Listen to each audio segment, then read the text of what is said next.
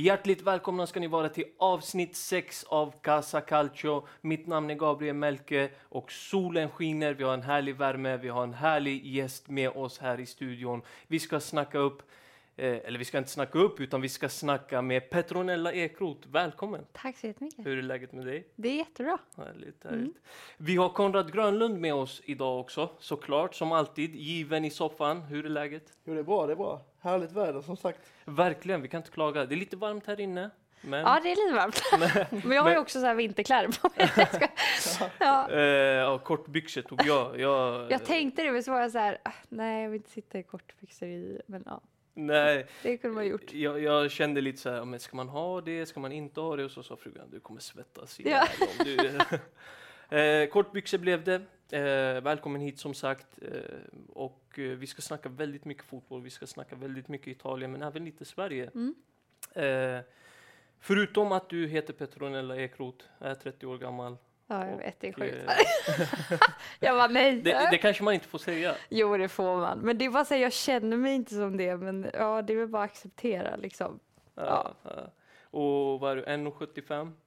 76. Ja, 76. Viktigt. eh, berätta lite om dig själv. Vem Åh är herregud. Nej men gud. Eh, vad ska jag säga? Uppvuxen i Oskarshamn i Småland. Hur, hur långt får det här bli? Hur långt som helst. Alltså, hur mycket tid har vi? Vi Nej men, ja, nej, men eh, eh, ja, uppvuxen i Oskarshamn med min mamma och min pappa och min lillebror. Sen, ja, men så här, vi vi är en, en idrottsfamilj får man väl ändå säga. Pappa är gammalt hockeyproffs och mamma gammal handbollsspelare, fotbollsspelare och min lillebror nu då spelar ju också fotboll på hög nivå. Så det har alltid varit väldigt mycket så här sport och träning och idrott i familjen, väldigt naturligt. Um, och sen flyttade jag till Växjö och gick fotbollsgymnasiet. Och från där så har jag väl flyttat runt i Sverige och nu lite då i Italien Mm, senaste tiden. Och eh, din bror det är Oliver Ekroth Mm. såklart i eh, Degerfors. Shoutout. Håll koll på honom. Alltså verkligen, det måste ni göra. Degerfors. eh, men du sa att du var uppvuxen i Oskarshamn. Mm, Men du är född i Göteborg va? exakt. Ja. Eh, pappa spelade i Frölunda där. Så då um, mm, ja, så föddes jag där men bodde bara i typ två år. Men jag hör en Stockholmsdialekt. Hör du Stockholm? Ja, det tycker Ja, jag. Lite, jag- lite Göteborg kanske. Ja, men jag brukar skifta. Alltså det beror lite på vem jag pratar med. Men alltså jag kan verka så här, pratar jag med en göteborgare då märker jag att jag börjar prata lite göteborgska. Ja. Eh, pratar jag med Stockholm, alltså min, min brorsa är på mig hela tiden. Han bara, fan pratar du egentligen? Mm. Skärp dig. Jag bara, vadå? Alltså jag Men gör det är väl inget. hänt. Jag har ju bott i Trollhättan. Jag har min syster där nere. Ja, okej. Eller ja. nere i väst då. Eh, och eh, jag bodde där i tre år och då var det lite så att man fick den här Ja, dialekten lite ja. då och då. Men eh, Stockholm ska det vara. Stockholmsdialekt. Ja, men i alla fall ingen småländska och det är jag ganska glad över. Men vi, vi har en eh, fantastisk här? dialekt. Ja, jag är här istället. Nej, men eh, jag har ju inte bott där så länge så att, eh, Det kommer, ja. hoppas Men var är du ifrån? Malmö. Ja, Mm. älskar skånska. ja, det, det, Men du har inte så grov skånska ändå? Nej, alltså malmöitiskan är ju lite en blandning. Mm. Vissa är ju väldigt grova. Ja. Eh, väldigt så här, de ska verkligen visa att de är från Skåne. Ja. Det är vi- väldigt viktigt. Ja. Mm. Medans eh, jag tror att den nya generationen liksom att de är lite mer blandat. ja. Det finns väldigt många som försöker prata rikssvenska. Vad är är rikssvenska egentligen? Ja, jag vet inte. Men det är, alltså, du Ja. förstår det, det, att det ska vara lite mindre dialekt Ja. och lite mer Man är bara så här slät. helt Ja, exakt. Ja. Nej men jag gillar dialekter. Det, det finns Jag en viss charm det. i Ja, det. jag älskar det. Alltså Ja. skånska, är- jag har ju sagt det till min kille flera gånger. Jag bara, kan vi inte bara flytta till typ Skåne när vi skaffar barn så att vi får så här små skåningar som springer runt. Alltså det är Ja. skitmysigt. Alltså småbarn som pratar skånska är ju superhärligt. Men Nej, du men jag bor här också. i Stockholm? Med, Ja, det gör jag. Okej. Eh, flyttade hit, alltså egentligen första gången två, inför säsongen 2011, nej vad blir det? När du Gud, jag har flyttade till Tyresö? Jag bara, jag flyttat så mycket. Ja, precis. Mm. Nej, inför 2010 Mm. eh, flyttade jag upp första gången. Och sen eh, flyttade jag ju till Göteborg, så jag har ju bott i Göteborg två år egentligen. Och då får man ju också lite, kanske dialekt, jag vet inte. Ja, två år är ändå en lång tid. Ja. Det kan eh, sitta i ett tag i alla fall. Sen, Ja. sen när man har varit ifrån Göteborg, eller den trakten ett tag, så tror jag att det försvinner. Ja, Men innan du kom till Tyresö, om vi ska komma dit, så, och innan Linköping också för den delen, så Mm. var det Öster. Mm. Hur, eh, hur hamnade du där? Det var Oskarshamn och... Ja, nej men det var ehm, alltså från då, men, som i, i Småland, då blir man uttagen till Smålandslaget och sen har man ju det här stora elitlägret där de olika landskapslagen, säger man så? Ja, men de samlas ju och sen därifrån tas det ut till ett landslag då. Mm. Nu funkar det ju inte riktigt på samma sätt, alltså som slutet på den veckan så hade vi ju liksom All Star-matcher och de har ju tagit bort de All Star-matcherna av olika anledningar, vilket men det kan jag tycka ändå på ett sätt är ganska bra, liksom, för att det blir ju en jättepress under den veckan. Att så här, av, av typ 300 eller 400 personer så ska man bli en av, vad blir det kanske, så här 40, inte ens det, som ska då få spela den här All Star-matchen. Och på den ska du prestera för att kunna bli uttagen till ett landslag. Ja, Ehm, allt hänger på det liksom. Exakt. Eh, men eh, ja, det gick ju väldigt bra för mig där ändå, så jag, jag blev uttagen till landslaget och den förbundskaptenen jag hade i det landslaget var tränare på ett fotbollsgymnasium i Växjö. Mm.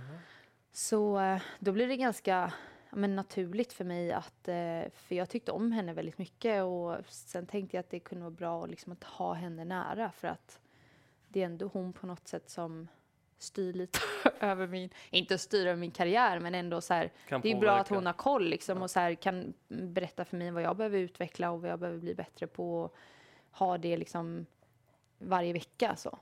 Ehm, så att då ja, men ansökte jag till det och blev liksom uttagen till det eh, eller fotbollsgymnasiet. Bra strategi. Mm. Eh, vilken väg att gå egentligen. Ja, Nej, men och sen var det ganska, vilket jag tyckte om, det var en privatskola, typ så väldigt liten skola. Och eh, det passade mig också väldigt bra tycker jag. Mm. Att då kunde man liksom flytta dit och också väldigt nära Oskarshamn, så inte jättelång flytt heller, när man inte var liksom så jättegammal. Mm. Ehm, och ändå så lite mindre och eh, kunde fokusera väldigt mycket på liksom fotbollen men också, jag har alltid varit väldigt eh, alltså noga med att sköta skola och sånt vid sidan om också. Så att man kunde verkligen ha liksom ett bra fokus. Så skulle du säga att den tiden i eh, Öster eller i Växjö och gymnasiet och den vägen du tog har format dig till den spelaren du är idag? Men också kanske som person, Mm. tänker jag. Nej men alltså det är klart att ehm, jag tror så här under hela min karriär så har alla mina val på något sätt, det har blivit typ väldigt naturligt och typ så här det här känner jag för just nu så att då blir det det liksom. Mm. Jag har nog aldrig riktigt haft så här, "Ja, jag vill dit, jag vill spela där och jag ska, nästa steg är det, utan det har nog bara Dag på något dag sätt, lite. ja men lite så här, jag ska prestera så bra jag kan och sen så får vi se hur, hur bra det går och hur långt jag kommer typ. Ehm, men det är klart att så här, den tiden, alltså gymnasie överhuvudtaget formar en ju såklart jättemycket. Eh, men alltså att flytta tidigt, eh, för mig, men jag har nog alltid varit så här, gå min egen väg liksom och vill klara mig själv, även fast jag älskar att så här, ha människor runt omkring mig och respekterar jättemycket min familj och allting sånt och ha dem nära. Men jag har nog ändå varit väldigt så här, men jag kör mitt race. Mm. Ju- så att flytta var liksom, det var inget konstigt för mig, utan det var bara så här, det är klart jag ska göra det. Ja. Och skiter det sig eller att jag mår jätte, tycker det är jättejobbigt, då får jag bara flytta hem. Liksom. Ja. Svårare än så är det ju typ inte. Jag får lite känslan av, av att du går lite på feeling. Att du Ja. är lite känslostyrd människa Ja, på ett men visst sätt. Att du bara, ja men nu känner jag för det här precis som du säger, Ja. då kör jag. Ja, ja men mycket. Och sen, jag tror nog att så här, jag tänker nog inte så mycket för jag tror det är så här, många saker liksom jag kan se tillbaka på som jag har gjort. Så jag blir så här, jag, jag är dum i huvudet som hoppar på det här. Jag bara tackar ja och liksom, jag bara kör. Men Mm.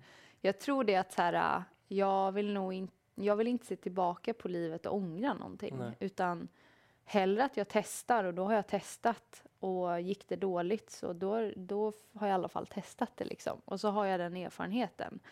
Men känns dumt att tacka nej till någonting och sen så går jag runt och ångrar att jag kanske inte gjorde det. Och så grämer man sig över det. Exakt.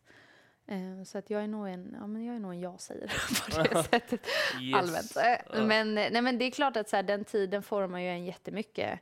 Eh, och man växer ju enormt som person också. Att flytta och bo själv och eh, också att så här, sköta studier och att planera. Och liksom, det lägger ju mycket grund till, till mycket tror jag. Mm, mm, det är det definitivt. Men därifrån eh, så testade du vidare. Det blev Linköping. Mm. Hur eh, kom, hur, hur, blev det, hur kom det sig att du valde Linköping?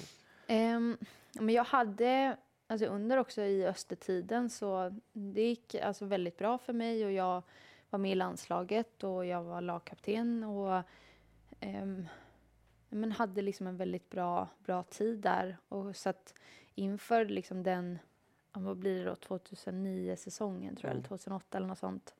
Ehm, när jag hade egentligen ett halvår kvar på gymnasiet, men inför den säsongen så fick jag väldigt många allsvenska erbjudanden. Mm. Så, ehm, och det var ju såklart så här, det var ju jättestort att så här, oh shit, det är så här många som är intresserade Mm. liksom. Och då är det ju, det är ett stort beslut att ta såklart. Och det jag kan se tillbaka, alltså det jag kan tänka lite nu med all erfarenhet och vad man är liksom i livet och karriären så just då tänkte jag väldigt mycket att jag ska vara bland de bästa, jag ska vara i bästa laget, jag ska vara bland de bästa spelarna och liksom, då tror jag att jag kan bli den absolut bästa spelaren. Så det var väl liksom just där och då så var ju Linköping men, typ det bästa laget. Mm. Och att det var också en ganska så här naturlig flytt att ta. Att från liksom Oskarshamn till Växjö lite större och sen till Linköping lite större till. Mm. Eh, så att det kändes men fortfarande lite så nära hemma och lite ha den tryggheten kvar liksom.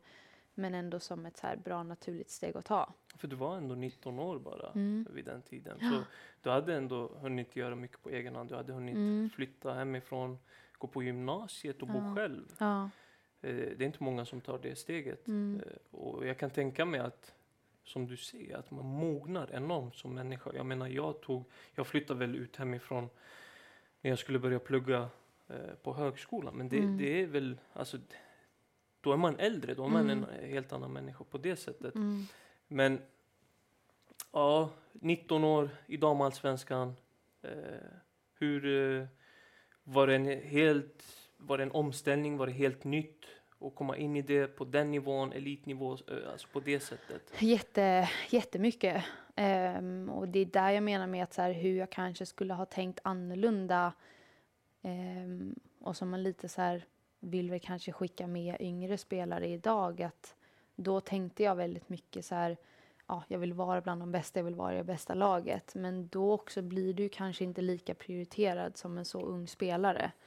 Ehm, det är kanske inte lika stor chans att du får spela och får en startplats eller att du blir sedd på samma sätt på träningarna eller att du blir den som prioriteras. Och det fick jag ju verkligen erfara. Och det blev ju liksom en väldigt, ehm, det blev en liten smäll för mig för att innan det så, men det hade gått väldigt bra för mig och jag var en av, men kanske lite så här stjärnorna i laget. Och då är det klart att så här, det, det boostas man ju väldigt mycket av såklart. Men det innebär ju också ett ansvar och det ansvaret tycker jag om. Mm.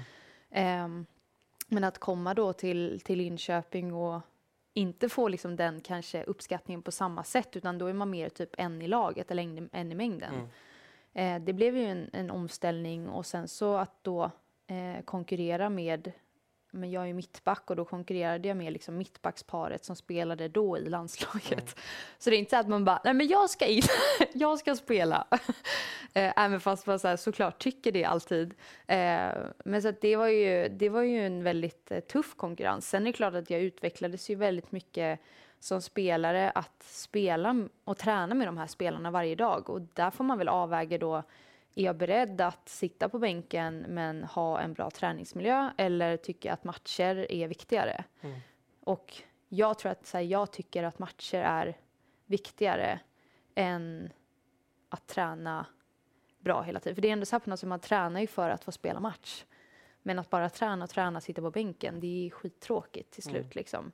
Så att det är väl det jag så här, vill lite passa kanske till eh, yngre spelare att så här, tänka efter och göra liksom kloka val. Att så här, vad passar mig just nu och vad är nästa steg som ändå är ett realistiskt steg att ta för min utveckling. För att karriären är så sjukt lång Ja. ifall man vill. Mm. Ehm, och beroende på såklart vad man vill ta sig. Och sen är det ju så här, vissa, vissa spelare är ju skitduktiga när de är yngre och liksom tar en startplats och då är det bara så här, kör. Men det, det kan kanske bli ibland tuffare än vad man har tänkt sig och då är det så här, klarar man av att tackla det och klarar man av att sitta på bänken och ta den, Mm. den smällen liksom. Men kan det inte vara lite så att man tar chansen när den kommer också, tänker jag? Alltså, om du är 18 år, får ett ganska bra kontraktserbjudande från en bra klubb, eh, har man råd att tacka nej och så åker man på en korsbandsskada Mm. året därpå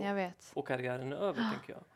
Men sen så här, karriären behöver ju inte vara över för Nej. att man åker på. Alltså, jag har haft två korsbandsskador och jag har ändå liksom tagit mig dit jag är idag. Mm. Men, och det är där jag tror, alltså om jag ser tillbaka på liksom min karriär idag och var jag står just nu så bara senaste typ två, tre åren har det ju hänt enormt mycket. Mm. Och det är det jag menar med på något sätt att så här, karriären är väldigt lång. Eh, och att man ibland kanske också, ifall man kan och har liksom förmågan att kunna se det i ett längre perspektiv.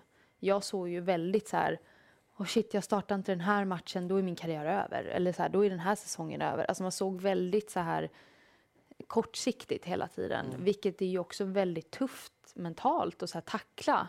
För att man, jag, jag funkar lite så att säga, man har en tendens till att så här trycka ner sig själv då och göra det väldigt tufft för sig själv. Liksom. Mm.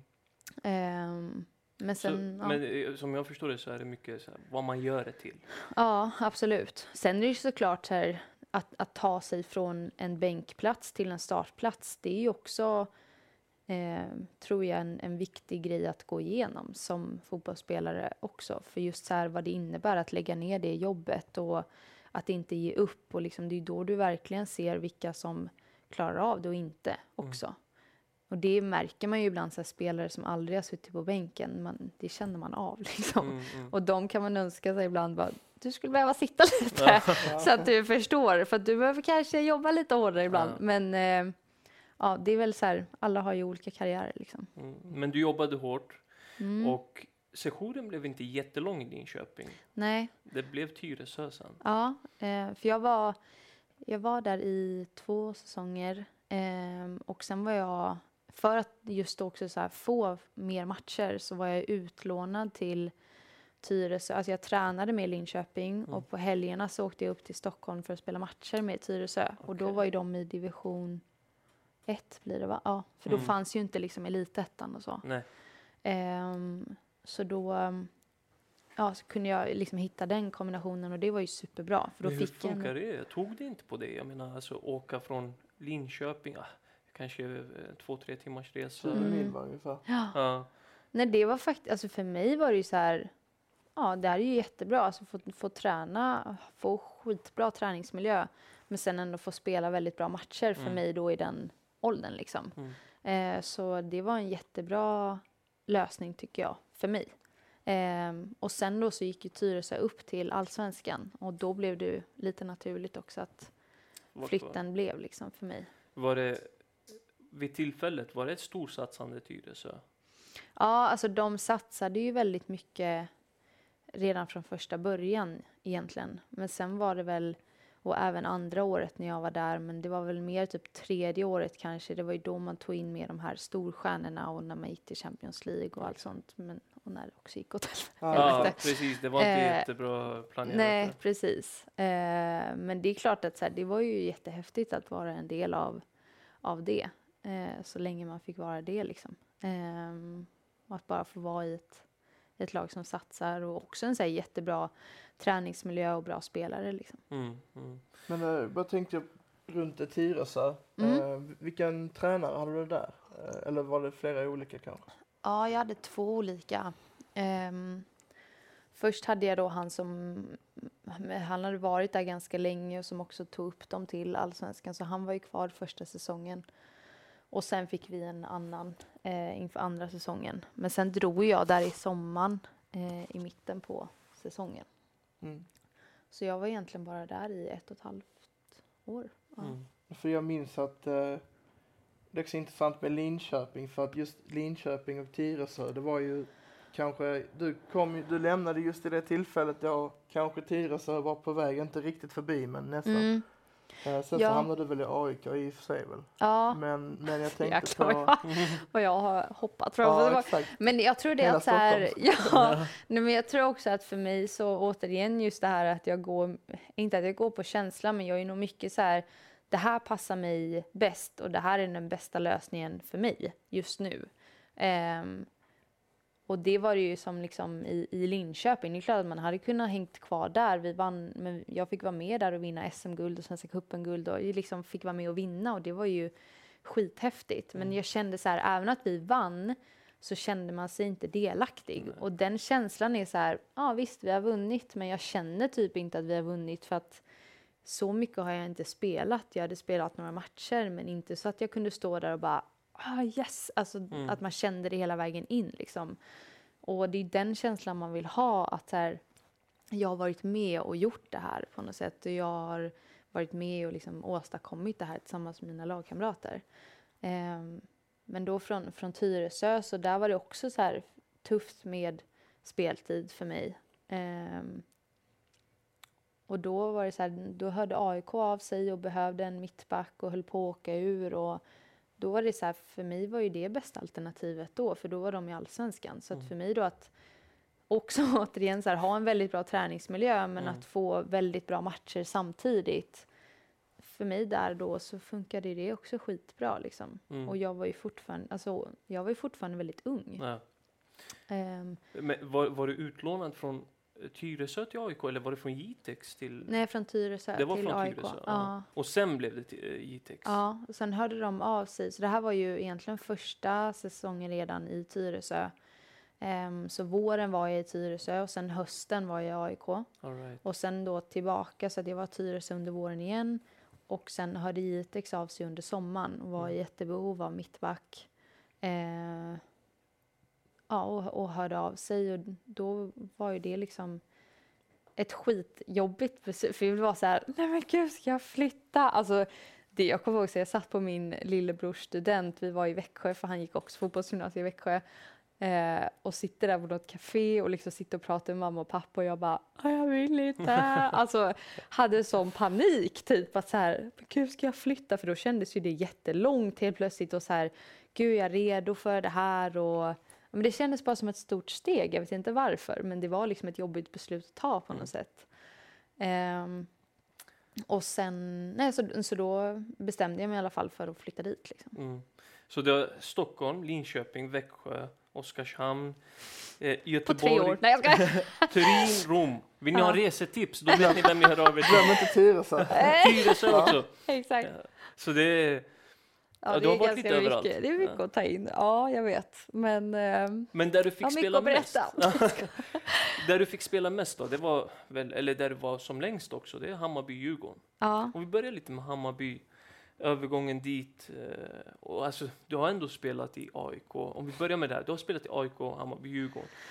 Damfotbollen och rivaliteterna mellan lagen, det kanske inte alla har koll på. Mm. Hur, hur är det i damfotbollen? Är det... Eh, alltså från, jag tror så här, från att jag hade varit i AIK, jag var ju där så himla kort tid och plus att jag på något sätt var också utlånad. Så att det är klart att så här, jag har spelat i AIK men jag tillhörde ju inte riktigt AIK på det sättet. Och det, det är klart att så här, när jag var där så eh, man vill ju alltid göra det bästa för liksom, klubben man är i. Eh, men jag kan inte riktigt känna att så här, jag har tillhört AIK på det sättet. Utan för mig var det mer som att så här, jag är där för att typ hjälpa till och för att också få bra matchning samtidigt. Mm. Vilket jag är jättetacksam för, liksom att man kunde hitta en sån lösning för mig. Ehm, så det är klart att så här, jag har varit där men det känns inte riktigt som att jag har liksom varit där och tillhört klubben på det sättet som kanske med de andra Stockholmsklubbarna då. Eh, men det var väl egentligen, och, och det är ju klart att så här, jag har förståelse för det att gå från Hammarby till Djurgården som jag gjorde. Men dels är jag är inte från Stockholm så jag har inte liksom de känslorna heller och jag tycker att jag förstår att så här, supportrar och sånt har åsikter om det men jag tänker ju bara på så här, vad är bäst för min utveckling och för min fotbollskarriär just nu. Eh, och för mig då så, jag hade varit i Hammarby tre säsonger och sen åkte vi ur allsvenskan och Djurgården gick upp till allsvenskan. Så att för mig var det så här, det är klart att jag vill spela i allsvenskan. Det är inget snack om saken. Mm. Jag vill inte spela i elitettan. Och därför blev det steget för mig väldigt naturligt att ta. Liksom. Sen är det klart, så här, folk får åsikter om det, men jag tänker ju på mig själv. Liksom. Mm. Mm.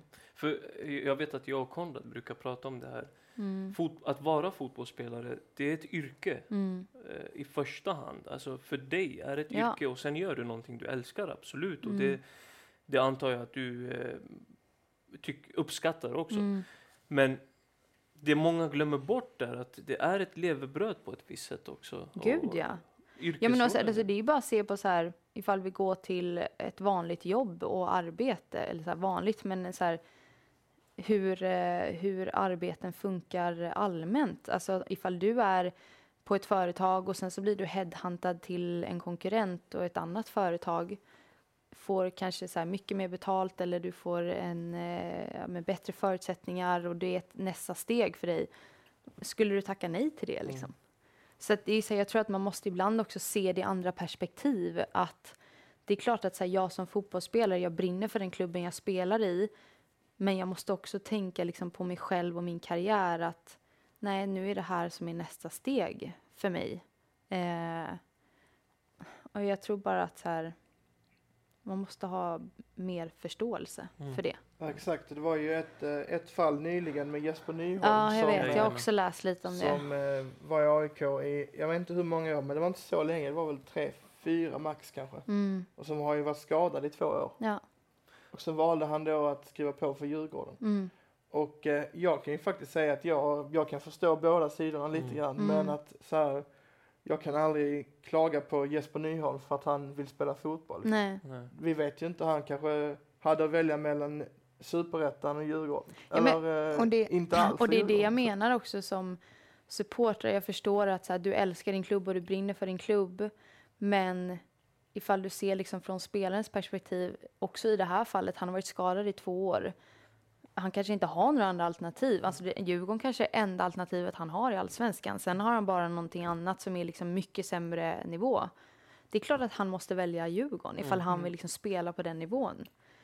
Och då får man liksom respektera det på Ja, något exakt. sätt. Eh, så jag tycker bara det är jättetråkigt att det blir sånt liv om just den grejen.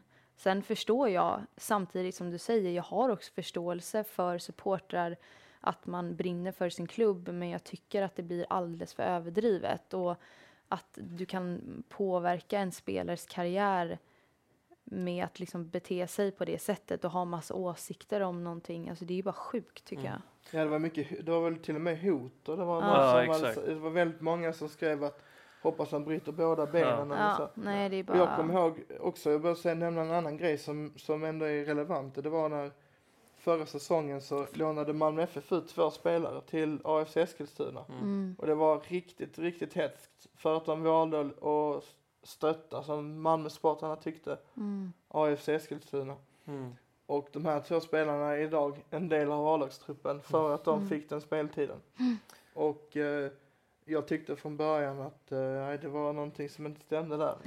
Och, Nej, men och- så. Och där tror jag att så här, det är klart att ehm, det är klart att det är jättejobbigt att få hat och liksom att få utstå allt det här. Alltså det är ju vidrigt och jag tycker inte att det är, ingen ska få behöva utstå det. Men alltså hur jag brukar tänka också, så här, folk som har sådana åsikter och som slänger ur sig sådana grejer och tycker och tänker. Jag brukar tänka så här, men ni, ni kan ju ingenting om fotboll egentligen. Nej, exakt. och då är det- all förståelse. Exakt, för att då ifall man tycker och tänker på det sättet så har man absolut noll förståelse för liksom fotbollsdelen och för liksom oss som fotbollsspelare. Och då är det på ett sätt kanske lite lättare att hantera men det är fortfarande skitjobbigt att behöva utstå sådana grejer. Mm. Det, är, det är vidrigt och det är absolut eh, inte acceptabelt någonstans. Jag tror att man måste kunna se nyktert på det som supporter också. Jag Mm. fattar att det är känslor inblandade. Alltså jag är ju, är ju själv supporter och så. Och det är klart man reagerar om en spelare går över till en rival eller så. Men samtidigt, alltså, har man, det är ett karriärsval också.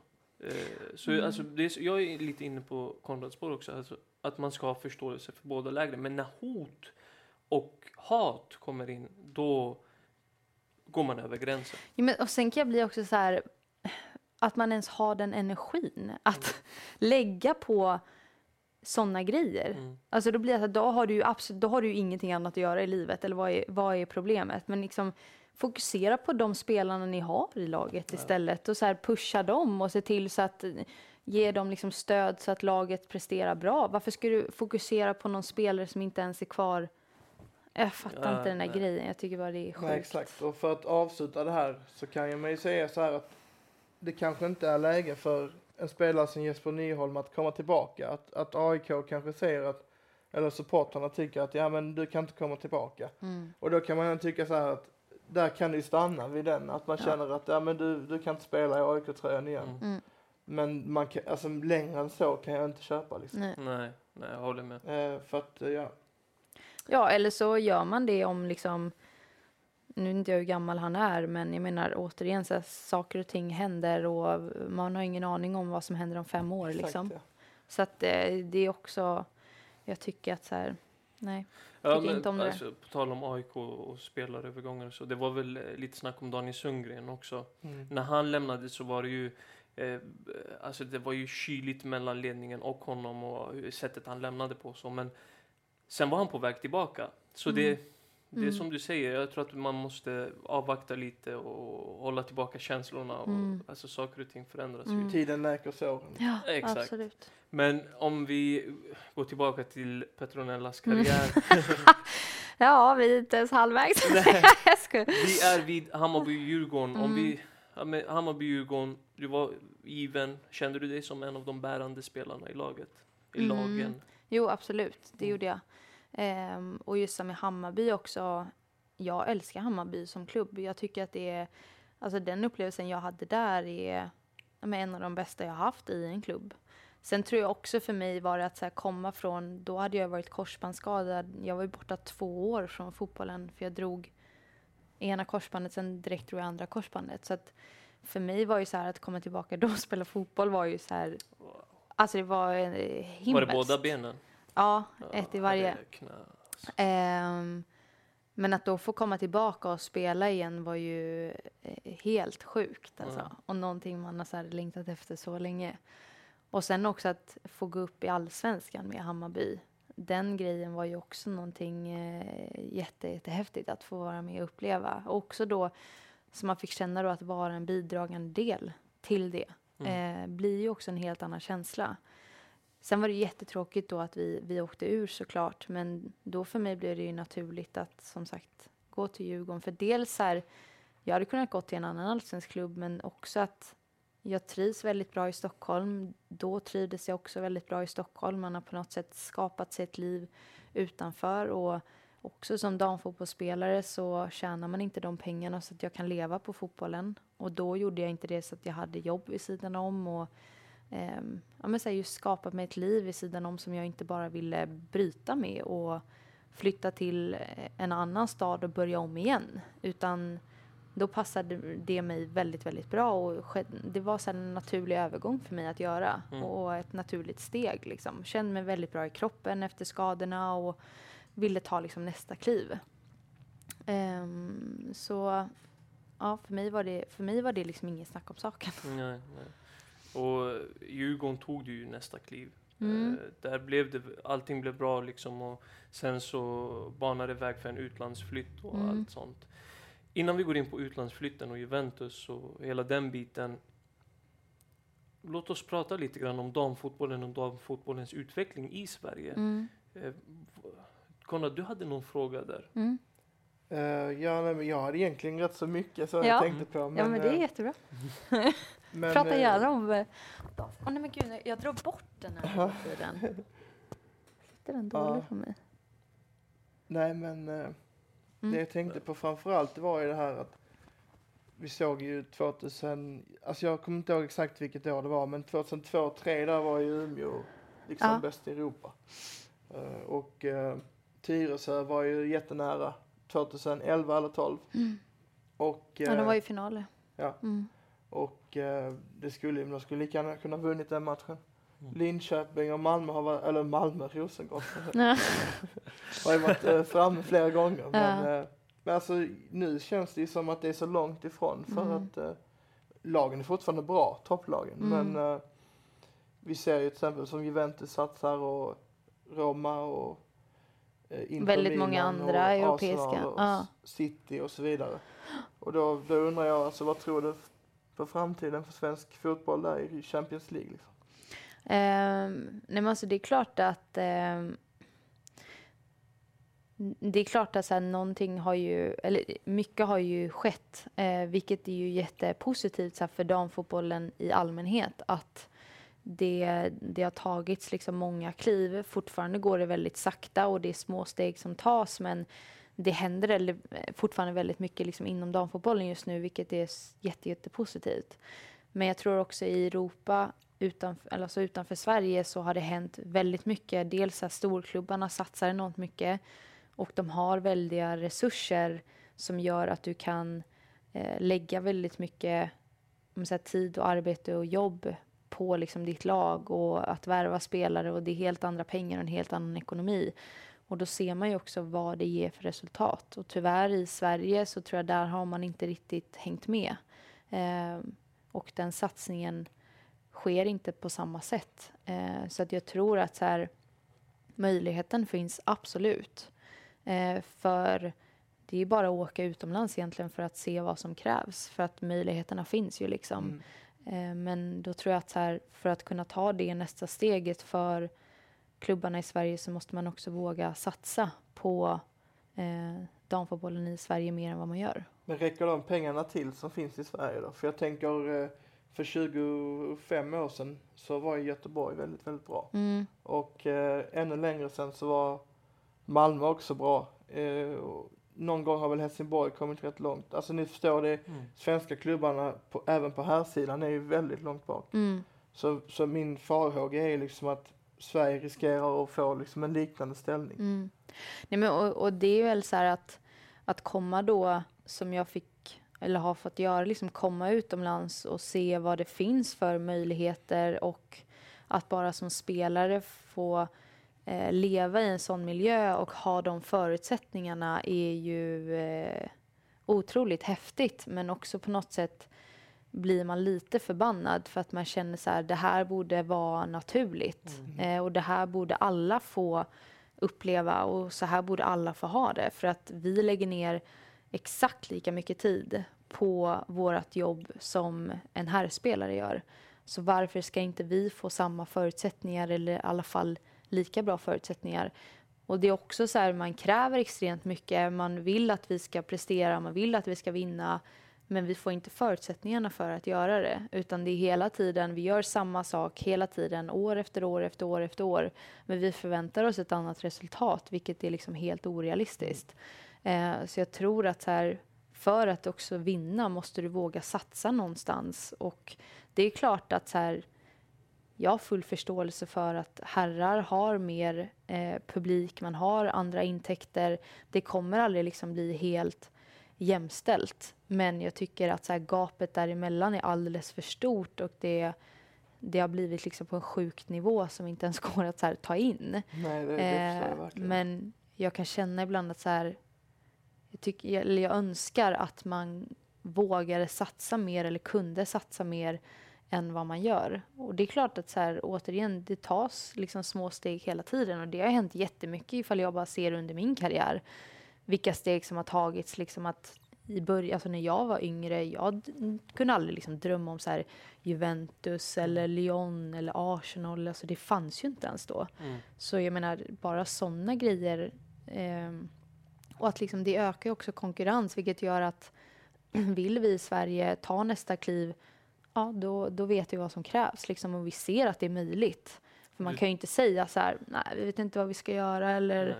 nej jag vet inte. För att jag menar andra gör det ju så att det, det är ju fullt möjligt för man bara vill och kan. Då, då tänker du att man skjuter in ekonomiskt? Att man, Alltså jättemycket, alltså jättemycket såklart eh, krävs det ju ekonomiska medel, eh, absolut. Ehm, och där är jag så här, jag är dålig på just den biten, exakt vad som krävs och liksom hur man går tillväga. Men eh, också så här vad gäller liksom marknadsbiten, ifall vi ser på så här med sociala medier är jättestort och liksom att alla hänger väl i sin mobiltelefon och kollar grejer men också här hur man pushar eh, herr och dam i olika klubbar. Eh, det får ju också en effekt liksom som kanske då supporter att ifall du följer en klubb som pushar väldigt mycket herrarna då är det så här, det blir på ett sätt kanske då naturligt att det är de man fokuserar mer på också som supporter, alltså omedvetet Mm. liksom. Ehm, och som vi ofta får höra liksom så här, ja fan damfotboll är skit och jävla eh, hästar som springer runt förbi. Ja men det är så här, det är, ja jag blir så trött på det. Ehm, men jag kan bara känna att så här, vi lägger ner exakt lika mycket jobb men vi får inte liksom de rätta förutsättningarna och jag tänker bara att vad bra det skulle kunna bli ifall vi fick de förutsättningarna och det är det jag bara önskar att, eh, att vi kunde få. Och jag tror att eh, många måste ge damfotbollen en chans för de idioterna som Mm. på, säger det du säger att de eh, får ur sig liksom det. Alltså jag gav verkligen damfotbollen en chans i fjol när jag kollade på eh, dam-VM. Mm. Helt fantastiskt. Mm. Alltså, jag, jag kan ju känna det där själv också, att jag vill se mer damfotboll, men problemet är lite grann att de sänds, eh, dammatcherna sänds samtidigt som herrmatcherna. Mm. Och då prioriterar jag ju herrfotbollen, dels för att jag jobbar med det och dels för att jag, jag följer de lagen lite närmre. Mm. Men jag har funderat lite eh, som så att skulle man kunna justera tiderna? Att Mm. damfotbollen spelas en viss tid och herrfotbollen, det är svårt att få till, men skulle det dra fler tittare tänker du? Nej, men alltså, jag, jag tänker väl också så här, alltså de personerna som sitter i eh, ledande positioner eller i maktpositioner som bestämmer ifall de också kunde eh, ändra sitt sätt kanske att tänka eller påverka utgången på ett annat sätt så tror jag också att det hade fått en, eh, en jättestor eh, påverkan såklart. Alltså så här att visa på att här, vi satsar på damfotboll. Nu är det herrfotbollen som kanske får anpassa sig. Sen är det återigen att så här, herrarna får mer intäkter men så här, du måste ju börja någonstans för Mm. att göra en förändring. Mm. Ehm, och ifall man, ifall man bara så här, nej men vi sätter eh, eh, dammatchen är klockan sju. Mm. Vi kör herrmatchen vid nio då. Alltså att man någonstans här gör den förändringen då liksom. Eh, för att vill du se liksom herrmatchen då kommer du väl sitta och vänta till nio. Det är många matcher som spelas klockan nio. Mm. Men det är hela tiden vi som ska anpassa oss efter, eh, efter herrfotbollen. Och jag menar, det är ju på något sätt, det är ju någonting som har skapats så himla långt tillbaka. Så att jag förstår också att det är en process som kommer ta jättelång tid att förändra. För det är ju ett, så här, det är ett beteende människor har skapat inom sig också. Så att jag tror att så här, vi inte, alltså vi damfotbollsspelare får höra mycket så här, men det fattar du väl att herrarna har mer intäkter och det är väl inte konstigt. Nej, jag, alltså jag, jag är inte dum i huvudet liksom, det har jag, det fattar jag också. Mm. Men man blir bara liksom lite förbannad över att det, man, man inte känner att så här, vi verkligen tror på det här och vi vill göra förändring. Att det liksom sker någonting drastiskt. Utan det är hela tiden så här, ja men vi ska, vi, vi vill verkligen satsa. Men, bara, men det händer ju ingenting Nej. liksom. Och det är väl det som har blivit så här, det känns som att man bara går och trampar vatten hela tiden. Det du säger, att man eh, anpassar sig, att herrfotbollen anpassar sig efter damfotbollen, att man ser det omvända, Mm. det hade varit häftigt att se. Ja, skithäftigt. Det här, en, Men det finns ju liksom inte idag. Och jag menar om du inte visar det från en klubb, hur ska då en supporter kunna eh, ändra det tankesättet liksom? Eh, så jag tror att så här, det måste komma liksom lite från kärnan någonstans för att kunna påverka liksom det övriga. Mm. Ehm, så det är så här, man hoppas ju att det kommer hända saker och återigen så här, det, det sker små steg hela tiden även fast de är väldigt, väldigt små. Mm. Mm. Jag, jag tycker att eh, de italienska klubbarna, de har ju börjat satsa på det, sina Mm. damlag på ett annat sätt. Många storlag hade inga damlag överhuvudtaget för några år Nej. sedan. De är väldigt, väldigt unga. Jag tror att när var det eh, Milan drog igång sitt 2015? Så Inter var ju typ 2018. Ja, Eh, Ja, för de- så köpte de ett lag i, eller köpte bort ett lag eller vad det Exakt. var. Eh, och eh, ja, Ja, för de började väl, alltså jag tror att de eh, inte skapades det året jag kom till Italien tror jag. Så att de började i ligan under och sen så gick de precis upp. B ja. Ja. Fick du något samtal? Eller så? Jag, fi- eller jag pratade med Inter efter första året i Juventus. Ja. Och då kände jag bara, roligt då att jag bara ska aldrig tillbaka hit.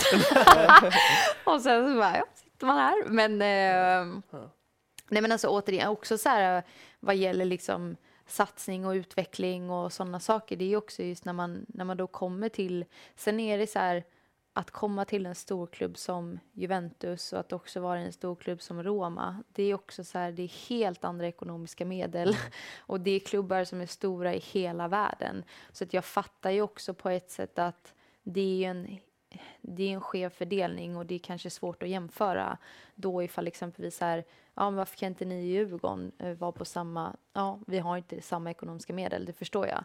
Men hade man också, men som vi pratar lite om så här, Sveriges landslag och att många landslag kanske går om eller liksom det, det sker väldigt mycket med andra landslag som verkligen satsar. Ifall vi bara tittar på liksom den träningen vi då hade i Juventus och, och hela den apparaten liksom skulle man etablera det i, i Sverige så tror jag att så här, svensk fotboll skulle också kunna bli så mycket bättre. Mm.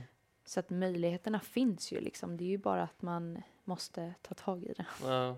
jag känner att vi mer och mer börjar komma eh, mot Italien och Juventus och eh, hela den biten. Så vi kan, vi kan väl börja med hur, hur kom första kontakten till med Juventus? Eh, nej, men det här blev ju också i, i mitten av säsongen för eh, två, ah, två, två somrar sedan. Ehm, nästan exakt två år sedan.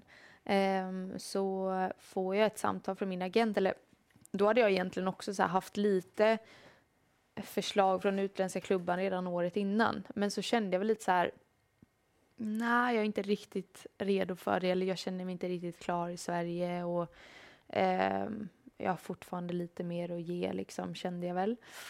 Eh, men sen nu liksom, när det här erbjudandet kom och inför liksom, den sommaren också så kände jag mig så här, ja, men lite klar liksom, i, och ville ta men jag ville att det skulle hända någonting nytt. Och sen hade jag ju varit i Djurgården då ganska många år. Så då kände jag bara så här, nej nu måste det hända någonting, Mm. någonting annat. Ehm, och sen så ringer min agent och berättar att Juventus är intresserade. Och jag är så här, visst det är klart att man är man är ju en fotbollsnörd, absolut, men jag är inte en fotbollsnörd på det sättet så att jag är jätteinsatt i så här, klubbar och lag och fotbollen allmänt på det sättet. Jag förstår att Juventus är en stor klubb, men jag, alltså, det var så att så här, jag tog inte in så här, hur stor klubb det faktiskt är. Eh, så att när hon hörde av sig, då var jag mer så här, ja men det, det vill jag ju, det är klart att jag vill ta det steget liksom och testa på den grejen. Eh, och kände som att så här, det här kan jag ju inte tacka nej till. Nej. Eh, så det gick ju väldigt fort från liksom, första samtalet till eh, att jag flyttade dit. Jag tror det gick på bara typ två veckor eller någonting. Och därför tror jag också så här, då, jag tror liksom det tog väldigt lång tid, eller jag vet inte om jag någonsin förstod det under hela det året, men att det, det är så mycket större än vad man kanske förstår. Och jag kan ju vara så här hur man ser på sig själv. Jag blir så här, men det är ju bara lilla jag liksom. Alltså, Mm. vadå? Mm. Eh, men helt plötsligt så blir man ju på något sätt, det blir ju hela världen från att bara vara Sverige. Mm. Mm. Så att det blir ju en, en helt annan liksom övergång på det sättet. Du, din agent fick samtalet alltså. Mm. Jag tror inte alla har koll på att agenter faktiskt finns i damfotbollen Nej. också. Hur vanligt är det? Ehm, alltså det, det, det känns som att det har blivit mer vanligt idag än vad det kanske var för några år sedan. Men jag tror också att det beror på också att så här, som sagt, det har ju hänt mycket inom damfotbollen och det tar, det tar eh, kliv hela tiden och det händer mycket och det kommer in mer och mer pengar och det blir större och större avtal liksom, vilket är skithäftigt. Och då blir det kanske svårt att på något sätt hantera allt sånt själv. Um, så eh, agenter tror jag har blivit mer och mer vanligt. Mm. Eh, eller att man tar hjälp liksom. Mm. Speciellt tror jag också ifall du vill utomlands. Att där, alltså som i Sverige tror jag att det är väldigt eh, vanligt att spelare i damallsvenskan så har många klubbar liksom koll på en Mm. och man vet vem man är och då ibland kan liksom den, den kontakten ske nästan men mer privat ja. liksom. Och jag har ju tagit hjälp av typ mamma och pappa. Mm. alltså innan. Eh, för det har så här, det, har, varit- det har inte varit så komplicerat liksom. Mm. Men när du helt plötsligt ska gå utomlands och det är helt, alltså det är helt andra så här, dels liksom kontrakten står på typ italienska, man bara vad står det här? Ingen mm. aning. Men så här, vad som gäller rent juridiskt, alltså det är så mycket annat då helt plötsligt som man behöver hjälp med. Och plus att det är väldigt skönt att så här, inte, alltså dels här, jag jag är inte en person som drivs av pengar, därför har jag väldigt svårt för att så här, ja, men jag ska ha så här mycket. Det är väldigt svårt att här, ta den dialogen, att här, sätta ett värde på sig själv. Då är det också skönt att en annan kan sköta den dialogen liksom. och sen så kan jag bara komma upp dit och göra mitt jobb och prestera. Mm. Ehm, så att det är klart att det är, det är väldigt skönt att ha en agent eh, och jag är jätteglad över att det blir liksom eh, men vanligare för det på något sätt visar ju på att damfotbollen utvecklas. Mm. Och de funkar som en form av rådgivare också. Alltså, Mm. Visst, pappers, eh, pappersjobbet gör de till Mm. största del kan jag tänka mig. Men jag kan tänka mig också att det är mycket rådgivning sinsemellan. Mm. Att eh, du rådfrågar på det sättet Mm. också. Ja, och där tror jag väl att eh, det är väl olika lite tror jag beroende på vem, vad man har för typ av agent. Liksom, vissa går ju in jättemycket in i det där och vissa är nog mer bara att så här, sköter kontrakten Mm. liksom. Och sen är det väl lite hur man är som person också, vad man vill få ut av samarbetet. Mm. Men det är klart att det är jätteskönt som jag tycker med min agent idag att så här, men bolla lite och liksom vad tycker du borde vara nästa steg eller vad tycker du är rimligt och bara få liksom lite feedback. Eh, så jag, jag tycker att det är jätteskönt men jag tror det är också väldigt viktigt att man har en agent och hittar en agent som eh, är där av rätt anledning Mm. och som är där för din skull och inte för någonting annat. Mm. Och där tror jag kanske att det är, det är inte samma pengar än Mm. i, i damfotbollen som det är i herrfotbollen. Så att jag tror inom herrfotbollen är det nog ännu tuffare kanske för en del, speciellt yngre spelare, att ha en agent som kanske är där av fel anledning. Vilket är jättetråkigt. Ehm, men ehm, ja, det Ja. gäller att man hittar rätt liksom. Men det, var, det blev klart allting. Du skulle flyga ner. Du sa att du hade koll på Juventus, att det är en stor klubb. Mm. Hade du något namn eh, på någon spelare i laget? Nej, absolut ingenting. Nej, men noll. Alltså jag, jag hade ingen koll på italiensk fotboll överhuvudtaget. Nej, alltså jag hade aldrig varit i Italien, alltså jag hade, jag hade noll koll. Och det här, är så här säger ju ganska mycket om liksom, återigen så här, vad jag tar för beslut. men eh, då, det var så här, ja, men jag kör, jag testar. Eh, känns det inte bra för att flytta hem, liksom, även fast jag skulle aldrig göra det tror jag. Men, eh, eh, nej, men det var så här häftig grej att testa och så här, jag kände att jag ville testa och spela utomlands. Och det har alltid varit en ja, men liten dröm eller ett mål att få i alla fall testa det. För jag vill känna att under min karriär så vill jag i alla fall ha provat på det liksom, innan jag lägger av. Eh, så där och då kändes det som ett naturligt steg. Men jag hade, jag hade ingen aning om italiensk fotboll liksom, Nej, men det sägs ju att eh, Juventus har ju, alltså om du kollar på hela befolkningen, inte bara fotbollsintresserade, så är det mer än var tionde person som Ja. håller på Juventus. Nej, och det insåg man ju också när man kom dit, eller också så här när man helt plötsligt spelade i Juventus, att det är ju Alltså det är en enormt stor klubb och det är så många som hejar på Juventus. Som man inte hade, alltså jag hade ingen aning Mm. att det var så stort. Och det märkte jag ju också så här när, när jag signade och när det blev liksom officiellt. Alltså det blev ju värsta bomben. Och jag var så här, va? va? Alltså vad är det som händer? Jag fattar ingenting, för för mig var det bara så här, nej men jag har gått till en ny klubb. Ja. Alltså fatta, men jag, jag förstod inte att det var liksom en sån grej. Telefonen Eh, ringde ganska ofta. Ja, det, det var sjukt faktiskt. Eh, och för, jag var mer bara så här, gud det är skitkul att vara utomlands och så här, det var roligt att jag får testa på det här liksom. Sen att det blev Juventus är ju bara skithäftigt liksom. Och, men jag var nog mer att så här, jag tänkte, alltså som jag tänker, jag tänkte nog inte på liksom Juventus som klubb utan mer på att så här, de förutsättningarna som man fick där. Att, ja, men så här, träningsanläggningen. Vi hade ju, alltså, vad hade vi, typ så här 15 pers runt laget Mm. som bara var där för att fokusera på oss och göra oss så bra som möjligt och förbereda oss, vilket var ju skithäftigt att få vara, vara med och uppleva det liksom. Med så här massörer och eh, sjukgymnaster, någon som bara fokuserar på fysen, någon som bara fokuserar på rehab och någon som sköter liksom eh, marknad och sociala medier och allting. Alltså det var ju så här, det här är helt sjukt liksom. Och det är så stort och eh, men samtidigt var man ju så här, fan det är så här det ska vara. Mm. Eh, och det var häftigt att så här, men känna liksom att det, känd, alltså det var så proffsigt. Eh, så det var, jag ju, det var ju mer kanske det som lockade mig, tror Mm. jag, än att det var liksom Juventus. Mm. Men om man tänker på liksom Juventus storlek och så tänker man på att Turin är inte så stort. Nej. Alltså jag har ju varit där också så att, Mm. vad är det, 600 700 800 000 kanske? Ja, jag, Inte miljon i alla fall. Ja, nej, jag är lite Alltså, Alltså det är det. lite större än Göteborg bara. Ja. Och ja, ändå det är inte en så- jättestor stad. Nej, Nej. exakt. Och dessutom Känns så som en håller man på Turin och därför. Ja, den är ganska grå. Den är ja. grå. Men däremot så här, det var jättehäftigt också att bo, den ligger ju väldigt, eh, den ligger väldigt bra. bra. Alltså du har ju jättenära till Frankrike och du kan åka upp till bergen och Mm.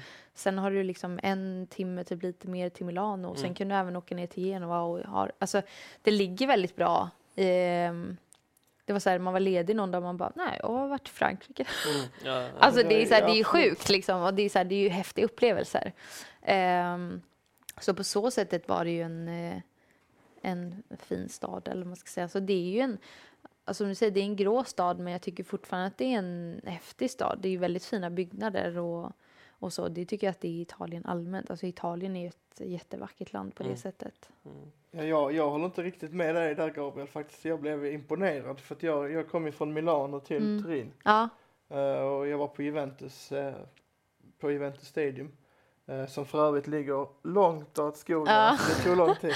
jättelångt ja, eh, alltså jag vet inte, men det, jag minns som att det tog nästan en timme med buss. Ja, ja. Mhm. Men eh, det jag tänkte på var att jag tyckte att eh, visst det var i vissa områden som inte var fantastiska så, men om man går från tågstationen in mot centrum så Mm. är det ändå fint. Eh, kommer inte Den typ passagen liksom. heter och så, men Ja. det är väldigt fint där. Ja, ja, Ja. Det är det. Jag ska inte uttala mig egentligen. Jag har inte varit i Turin. Jag har varit runt i Milano och Ja. Lite i norra Italien så. eh, Men Turin... Nej, men jag förstår att man har den bilden. Det känns så. För att eh, det ligger lite, inte insprängd, men som du säger, det ligger Mm. liksom bland allt annat. Mm. Mm. Det är väldigt nära bergen och så. Ja, älskar det. Det var så vackert. Alltså just så här, den utsikten man har bara Mm. så här över bergen. Alltså det är ju skithäftigt. Ja, det kan jag tänka mig. Men du kom dit. Det kändes bra till en början, lite som Mm. en dröm. Eller det var en... Verkligen. Ja, eh, och berätta lite om din första tid där. Eh, nej men alltså första tiden där för mig eh, var väldigt bra och jag tror också så här i lite i början också typ svävar man väl lite på moln. Typ att eh, man kunde inte ens riktigt ta in att man på något sätt var där och att så här, det här är min vardag nu liksom. Men, alltså att det kändes också väldigt, eh, som sagt väldigt proffsigt och eh, ha någon som så här värmer upp oss. Vi gick till gymmet innan varje träning. Där är det någon som liksom värmer upp oss. Sen går vi ut till planen. Där är det någon som värmer upp oss inför träningen. Alltså det var ju så här, jag älskar ju sånt när det är, när det är liksom, vilket det gör ju att man vill lägga ner ännu mer tid och jobba ännu hårdare också som spelare för att man känner att man liksom får det från eh, här, personalen också, eller de som jobbar runt omkring en och att de vill också att vi ska bli bättre. Liksom. Och, ehm, nej, men så, så det uppskattar jag extremt mycket och liksom gör än idag. Ehm, och sen att vi spelar Champions League eh, var ju också skithäftigt och att jag fick starta där. Och, alltså det var ju bara så här, det bara flöt på liksom. Mm. Ehm, men sen var det typ som att någonting hände och jag vet inte om det var Alltså dels tror jag lite att så här, jag kom dit som en nobody på ett sätt. Alltså jag hade inte spelat i, jag har inte spelat i damlandslaget. Eh, och jag tror inte att så många hade koll på mig liksom när jag kom dit i laget. Eh, man får mycket så här, frågan så här, spelar du i landslaget eller? Och man Mm. bara nej och då känns som att så här, aha, okej. Ja, då är ju ingen ja, alltså. du är sämst. Ja. Ehm, men det gör ju att man på något sätt, jag tyckte att det var ganska skönt att ingen visste vem jag var för att då kunde jag bara bevisa det på fotbollsplanen att så här, jag är här av en anledning liksom. Och jag är här och konkurrerar på samma sätt som alla andra. Mm. Eh, och sen fick jag ju också spela och jag fick förtroende och sådär. Och jag vet inte, men det känns som att någonting liksom skedde. Eh, att, och jag vet inte om det liksom handlar om avundsjuka eller, eller vad det är, men helt plötsligt var det som att från att eh, om man så här på ett sätt kanske tycka om mig och uppskatta mig så var det som att man istället ville trycka ner mig för att Från spelarhåll då? ja, Mm. Eh, och framförallt tycker jag liksom italienarna att Okej. de tyckte ju inte alls om det här liksom Nej. att här kommer hon och får spela och tror att hon ja, vem tror hon att hon är Mm. liksom. Och jag tycker inte att jag är den personen heller som går in och tar plats och tror att jag är en stjärna liksom, utan jag går dit och gör mitt jobb. Eh, sen är jag också så här, jag är en väldigt social person. Jag tycker om att prata med människor och eh, jag tror att så här, det blev också någonting för dem så här, att hantera, att det var lite annorlunda liksom. Att också i Juventus som klubb, det är väldigt så strikt. Typ, du får inte skratta för mycket. Nej. Du får inte heller kanske vara eh, för nere. Alltså du måste hitta någonstans liksom däremellan där du ska hålla dig. Eh, och anpassa dig hela tiden kändes det som. Eller jag hade den känslan. Och så här, det, här är ju, det här är ju min upplevelse och min erfarenhet. Eh, men jag hade mycket den känslan att så här, jag fick hela tiden anpassa mig efter vad alla andra var någonstans. För att jag, jag, jag vill inte heller vara en sån som tar för mycket plats. Liksom. Det är absolut inte min mening. Eh, men sen var det också så här, skulle vi göra kanske någon, någon film som skulle ut eh, från marknadssidan, då fick jag vara med i sådana grejer. Så att, jag vet inte om det, det, skedde, det känns som att det skedde någonting att här, nej, det här tycker vi inte om. Så, Så det var inte bara spelarna utan det var högre uppifrån? Nej, men sen tror jag att så här, ehm, också med, med tränaren eh, känns som att hon liksom hade någonting eh, personligt mot mig också. Eh, och det är lite så här, de- den typen av tränare eller den typen av liksom inställning till hur man är som tränare hade jag inte heller upplevt tidigare här i Sverige. Att det, var, det är väldigt mycket så här skrika och man kan typ hon kunde stanna träningen och bara gå till mig personligen att så här, varför gjorde du så här? Mm. Alltså bara stå och skrika liksom på en. Och det hade man ju, det har jag aldrig upplevt tidigare, inte i Sverige. Det Nej. gör man ju liksom inte här, utan då kanske man tar den personen åt sidan och så här, du tänk på det här, eller att man tar det i ett avbrott, eller det är klart att man, så här, man kan stanna träningar, men man går inte liksom in på det sättet. Nej. Kan det Eh, vara en kulturell grej tänker jag? Nu är ja, du det ju i. Roma. Kä- Känner du av det? Inte på samma sätt Nej. alls. Det kanske vi kommer till. Ja, det kan vi göra. Men, eh, nej, men alltså, jag tror att det blev, så här, det blev väldigt mycket på samma gång så att jag blev liksom bara mer och mer eh, typ nedtryckt kan man väl säga. Och det kändes, alltså min känsla var typ hela tiden att så här, jag, har gjort, jag har gjort något fel. Mm. typ. Eh, och samma sak, sen tror jag också det är speciellt, det märker man i Italien också, att så här, kvinnor gentemot andra kvinnor, att det är någon form av så här, konkurrens liksom, Mm. som, som är svår att eh, hantera. Eh, och som sagt, jag är inte den typen av person och har liksom inte det problemet, men då blev det väl liksom ett problem för andra istället som var svårare, svårt att, att hantera liksom. Ehm, men då mär, alltså jag, jag märkte liksom att så här, jag, men jag mådde bara liksom sämre och sämre och sämre. Jag tyckte inte fotbollen var kul överhuvudtaget, men man skulle ändå dit och göra sitt jobb varje dag. Liksom. Ehm, men gick verkligen bara dit och gjorde mitt jobb och kände att så här, jag blev bara tystare och tystare. Man blev bara mer och mer så här, ja men typ instängd liksom. Ehm, och sen hade jag väl en bild av att så här, leva proffsliv eh, är väldigt lyxigt och härligt och det är drömmen och sådär. Och så kommer man dit och då är liksom, du åker och gör ditt jobb, sen åker man hem och sätter sin lägenhet typ själv. Mm. För vi hade inte det heller, sociala umgänget på det sättet. Eh, I alla fall inte då, det kan ju ha förändrats till nu liksom. Men Sen också många av italienarna kunde inte engelska så att det var också svårt att så här, kommunicera. Så det, det blev liksom bara väldigt, väldigt mycket eh, som blev, hade en väldigt så här, negativ påverkan på mig. Så att jag, eh, men jag mådde jätte, jättedåligt. Mm. Eh, men jag bestämde mig ändå, det var som när jag pratade mycket med ja, men dels min, eh, min fästman hemma och mamma och familj och så. Det är ju jätte, alltså hade jag inte haft dem så tror jag det hade varit jätte, jättetufft. Men har alltid haft en väldigt liksom, nära kontakt med dem och de var ju så här, nu kommer du hem. Alltså mamma Mm. speciellt, hon är ju så här Mm. överkänslig. Hon bara, nu kommer du hem, jag kommer och hämtar dig.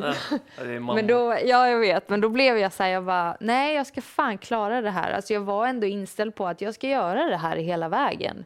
Även fast det är det värsta jag någonsin har varit med om och jag mår skit. Men jag försökte typ se det i ett längre perspektiv. Att så här, det finns en mening med det här och det kommer liksom, jag kommer lära mig extremt mycket utav det. Och när jag väl är klar här så visst, jag mår skit men det, det här är inte för alltid liksom. Nej.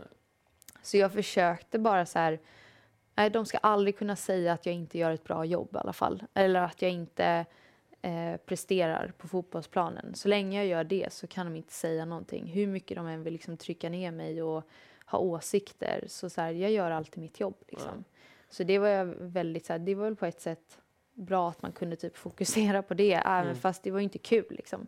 Det tog ju bort glädjen från fotbollen också. Ehm, men jag, jag tog hjälp av idrottspsykolog och så här, såg till att hela tiden så här, ja, men prata med honom och prata med familj. Och, eh, men det var ja, jäkligt tufft att men tappa typ livsglädjen allmänt. Liksom. Känns lite som att du tappade bort dig själv. Jättemycket. Ja. Och Jag har aldrig... Alltså jag är väldigt så här... Anser mig själv vara typ, ja, men en glad person och ser liksom glatt på livet. Men jag tänkte komma till det, för du Ja. känns som en... Nu har, har du bara varit här en kort tid, Ja, vad men, tycker du? Skojar. men en person som strålar liksom. Alltså, vad härligt. och Ja. De bilderna man ser, och det är väl inte hela verkligheten, Nej. men det är en Petronella som alltid ler. Och vad ett härligt. stort brett leende. Ja. Liksom. Och, så, och så fick man läsa det här om tiden i Juventus Ja. och ensamheten och vad ska man kalla det? Vuxenmobbing. Ja, exakt. Eh, och det fick, får en att fundera en del. Jag menar, en person som alltid ler, en person som verkar stråla en enorm Mm. energi. Helt, s- alltså det är helt som bortblåst. Ja, men och sen kan jag bli så här... Vad har, jag, alltså, vad har jag gjort för fel? Jag tycker liksom inte att jag har...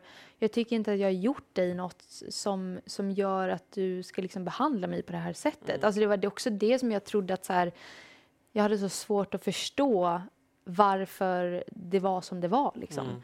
Ehm, men ja, det, det, var, det var som det var liksom på något sätt.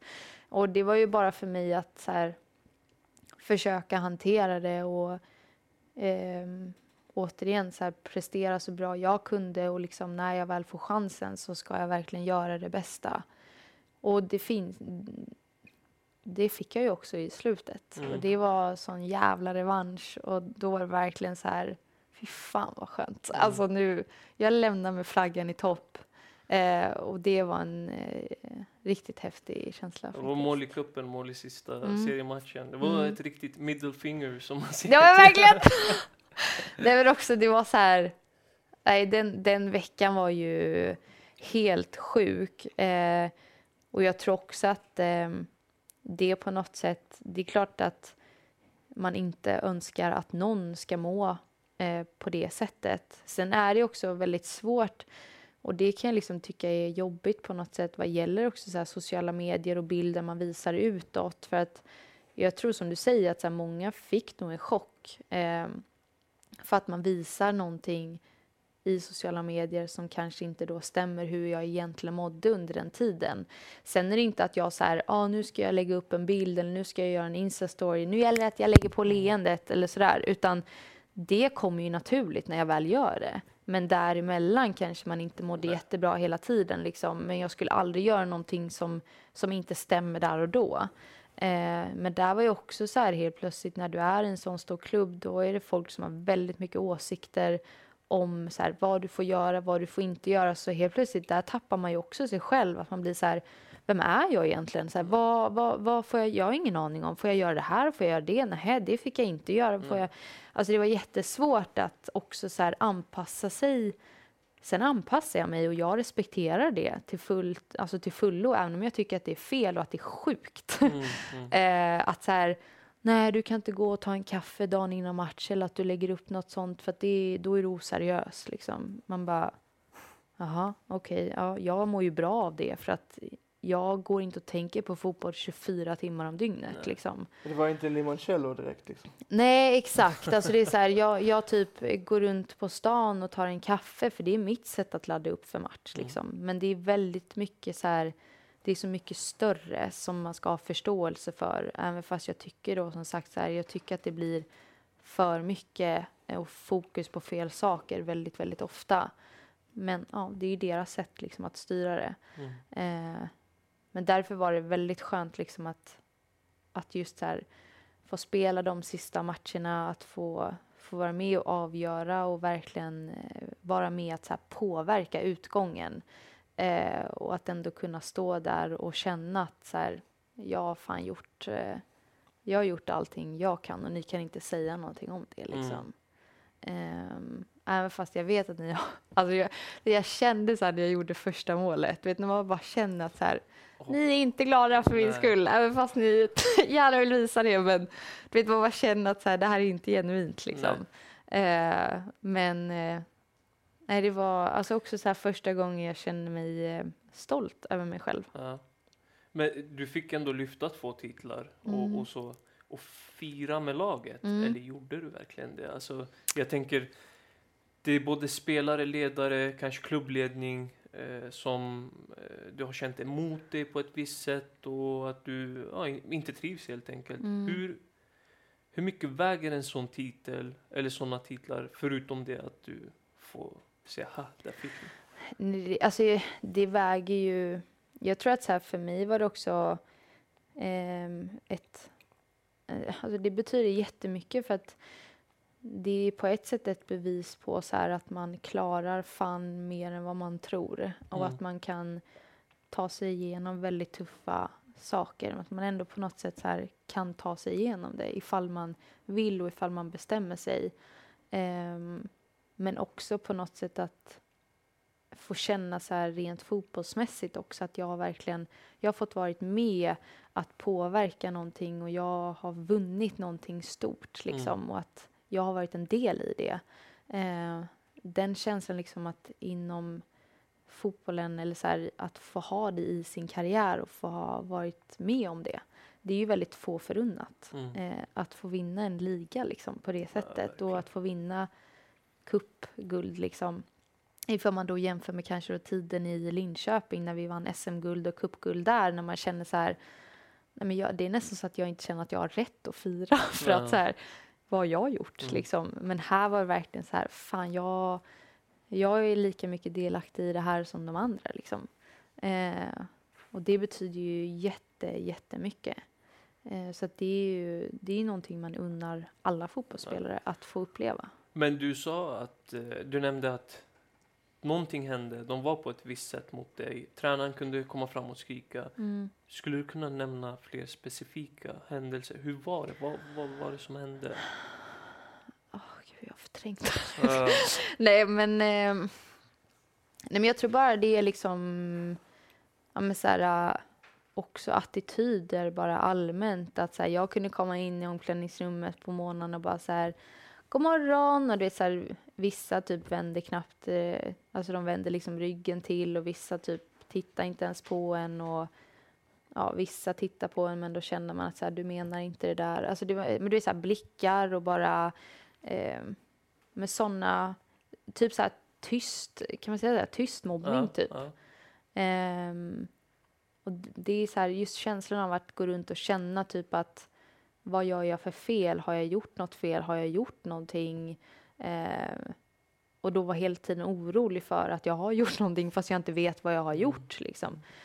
Så det var väl den känslan man gick runt väldigt mycket med hela tiden och att man kändes nästan som att man blev liksom en robot typ utan känslor. För jag, jag märkte det själv att jag tappade typ, men jag tappade lite så här att känna typ glädje. Jag var så här, hur, hur ska jag hur ska jag kunna känna glädje igen? Eller så här, vad är, eh, hur är man när man är glad? Eller mm. liksom, kan jag ens skratta? Alltså det är sådana grejer som blev så här, det är så naturligt i vanliga fall, men helt plötsligt så man ser liksom inget ljus. Mm. Um, men samtidigt så här, ja, jag, jag bestämde mig för att ändå på något sätt ta mig igenom det. Mm. Liksom. Och det krävs ett jävla pannben för att göra det. Och ja.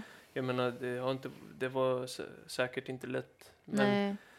jag menar att motarbeta det och uh, se ljuset på något sätt mm. ändå. Du såg det positiva i det hela och det var att uh, du var där och skulle motbevisa dem. Mm. Så.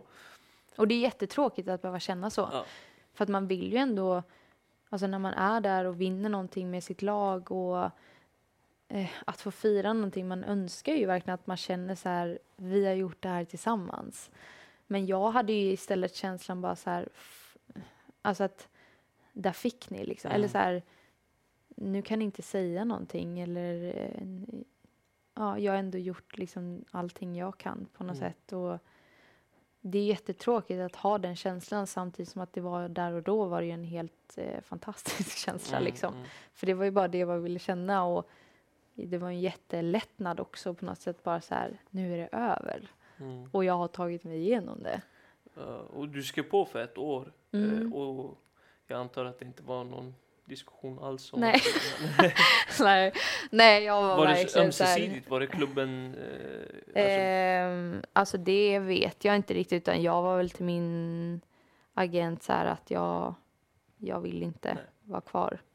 Eh, sen så vet jag inte, jag, jag, vet inte om de var intresserade av att ha mig kvar heller för att eh, jag tror väl att de kände, alltså jag försökte prata med tränaren också, det var också så här annorlunda för dem tror jag att ifrågasätta saker liksom. Det, det är ju ingenting man gör heller utan du ska liksom ställa dig i ledet tror jag. Men mm. jag är också så här, kunde ju ifrågasätta typ, ja men vad vad vill du att jag ska förbättra eller varför får jag inte starta? Och för dem var det så här, nej vadå, det är, du gör ett jättebra jobb. Mm. Eh, det är bara så det funkar här och det är också annorlunda. Liksom i, I Sverige så är det mycket så här, du spelar en och samma startelva i princip. Mm. Eh, och sen kanske du byter ut någon här, här och var, men som där helt plötsligt så här, de bytte ju spelare hipp som happ inför varje match liksom. Mm. Och det var också svårt att hantera. Och då blir man ju så här, varför får jag inte starta nu för? Eh, vad har jag gjort dåligt eller vad kan jag göra bättre? Och för man vill ju hela tiden bli bättre liksom, och man vill ju spela. Men då är det så här, nej det är inget fel, alltså bara fortsätt som du gör liksom, så kommer din chans typ. Ja. Och det var ju också så här tråkigt. Liksom. Det är ju lite konstigt för att här, det du berättade om först i, när du började prata om Juventus, det här med att när du kom dit så var det att Eh, det var mer planerad träning, eller mm. kanske inte rätt, men alltså så att det var mer så att det var i olika stadier. Ja, ja precis. Ja. Men kände du det att, eh, för det, det, här kan inte jag veta, men kände du dig liksom undertränade jämfört med de andra eller var liksom att? Uh, det var kanske, nej, absolut inte. det var inte. det kanske de tänkte att här kommer du och inte är, eller förstår vad jag menar? Nej, jag fattar. Ja. Nej, absolut inte. Um, alltså jag tränade ju liksom lika hårt som någon annan mm. och det fanns de som tränade eh, mindre än vad jag gjorde. Alltså jag var väldigt noga med att så här, vara där i tid, värma upp ordentligt. Efter varje träning var jag kvar och stretchade och Mm. Alltså jag menar det fanns ju också så här, det finns ju andra i laget, även ifall de aldrig skulle erkänna det, men det var ju väldigt många som mådde dåligt liksom. Mm. Och de stack iväg därifrån så fort de bara kunde. Men jag var ändå där och så här, jag gjorde mitt jobb och jag gjorde, alltså jag var väldigt noga med att ändå så här, jag ska förbereda mig så bra som möjligt och jag ska se till att vara i form och eh, fotbollen ska liksom inte bli påverkad. Eh, så att nej, det var, det var inte det det handlade om. Men jag, tyck, jag tyckte också att det kan bli så här eh, jag vet inte, det, det, det jag märkte var att jag, älsk, jag älskar att träna hårt. Alltså jag vill att man ska här, ta ut sig, man ska pusha och men det blev också lite där ibland Alltså jag har aldrig varit i ett lag med så mycket överansträngningar och muskelskador. Och alltså ett tag hade vi nästan fler folk i rehabgymmet än vad vi hade ute på plan. Liksom. Mm. Så att där blev man ju också så här, det är någon sorts skev fördelning här. Um, och det var ju också lite annorlunda liksom. Jag antar också att den mentala biten spelar roll där också. Alltså Ja. överansträngningar och eh, alltså rent muskulärt så. Mm. Eh, för desto mer stressad du är, desto mer tyngre kroppen på Ja. det sättet. Och, och så, och, men vad tror du det beror på att ingen sa någonting? Folk... Ja, men jag, tror så här, jag tror att folk är livrädda. Alltså det, är, det, är väl, det är väl många i fotbollsvärlden allmänt skulle jag säga. Men man är väldigt rädd för sitt eget, eller Mm. väldigt mån om sitt eget. Eh, ehm, Medan jag, det är klart att jag är det, men jag känner ändå att eh, jag tycker inte att det är värt det att eh, tumma liksom på vem jag är eller tumma på saker för att eh, tillfredsställa andra ifall jag tycker att det är fel. Däremot så här, jag respekterar det och jag är i, men som exempelvis då Juventus, att jag är i den här klubben. Om ni har de här reglerna så absolut, jag respekterar dem. Men jag, jag tycker fortfarande att det är fel liksom. Mm. Eh, men då får man ju göra det liksom där och då. Man får acceptera att det är så det ser ut. Eh, men då kun, där kunde jag ju märka kanske att så väldigt många, ja men så många förändrades och blev väldigt så här anpassade sig efter medan jag kanske inte som så här person anpassade mig lika mycket. Och det kunde vara så här när jag var i, alltså om vi var i gymmet och körde styrketräning så kanske jag skrattade emellan övningarna för att det är så här, vad fan det är ju kul att träna. Alltså vi går inte hit det är klart att så här, vi ska göra ett hårt jobb men Mm. det är klart att du måste kunna slappna av emellan att du kanske gör en övning eller men då kunde man vara så här, ah, är du här på semester eller? Ja. Man bara, va? Mm. Alltså nej, jag är här och tränar men bara för att jag ler så betyder inte det att jag inte tar i till 100 procent liksom. Så att det var också mycket sådana grejer där man märkte att så här, andra då kanske anpassade sig och bara gick in i liksom robot-mode typ Mm. och bara eh, var någonstans här mittemellan. Medans, eh, men jag, så här, jag har svårt för det. Men jag hamnade ju lite där jag Mm, också mm. till slut. Men mer för att så här, man hade inte eh, lust eller ork eller energi till att eh, anstränga sig med rent liksom personlighet eller så här, varför ska jag ge massa energi till dig när du bara spottar på mig liksom. Mm. Eh, vilket är jättetråkigt liksom att känna i ett lag Mm. och med sina lagkamrater. Verkligen, det skulle vara en sa- sammanhållning och på det sättet att man ger energi, inte tar energi på det. Mm. Du nämnde någonting om struktur och jag har läst Carlo Ancelottis bok, Mm. eh, där han, eh, Quiet Le- Leadership, där han beskriver, ja, hela handlar om hans tränarskap då, men Mm. han beskriver tiden i Juventus och Juventus som klubb, att den är väldigt mycket byggd som en organisation, som ett företag och Mm. att man utgår att väldigt strukturellt, att det är strukturellt uppbyggt. Mm. Känner du igen det någonstans? Att det är mycket struktur, att det är lite som ett Ja, men inte lika mycket kanske som en förening än vad Nej, det är absolut ett inte. företag. Nej, men och sen tror jag också så här, och det är också så här som jag är som person, men jag tycker inte så här, bara för att du är en viss person så betyder inte det att du är bättre som människa än någon annan. Mm. Eh, men där var det också väldigt mycket så här att jag har den här positionen eller jag har den här rollen, då ska du ha jätterespekt för det för att jag är typ över dig. Och sen har den en som är över den. Så att det kändes som att alla var lite så här, Mm. du vet, alltså bara gick och så här var under alla andra Ja. och man ska bara så här respektera alla hela tiden och det var, alltså det var så jäkla strikt på det sättet. Men det är ju också så här, det är en business på ett annat sätt men det var inget så här, det var ingen rolig miljö att vara i eller det var inte så att man bara, åh vad kul ska vi gå till jobbet. Mm. Alltså det kände man ju inte att någon tyckte på det där stället. Eh, och det är ju jättetråkigt. För det, då kan man bli mer så här, tänk om så här alla bara hade varit lite mer avslappnade. Vad jag också tror att många hade mått så mycket bättre. Mm. Men det kändes inte som att någon gick runt och mådde bra där. Mm. Eh, men alltså, jag, jag vet inte, det är väl så här någon sorts kultur också som så här sitter i väggarna. Liksom. Jag vet inte. Och antagligen är det väl någon eh, sorts kultur man också vill ha där. Ja. Eh, men det passade liksom inte mig. Nej. Men det passar andra för att folk är ju kvar liksom. Ja. Men där tror jag också att så här, för vissa så är det väl jättestort att få spela i Juventus. Det är stort att spela i Juventus, men vissa kanske tycker att det är häftigare än andra liksom, och att det är jätteprio för dem. Men för mig är det så jag tycker inte att det är värt det. Mm. Jag är, jätte, alltså jag är jätteglad och tacksam att jag fått vara med och uppleva allting som man fått uppleva. Att få ändå så leva som ett proffs och få se vad det innebär. Alltså det är ju, det är ju skithäftigt att få bli så prioriterad. Liksom, mm.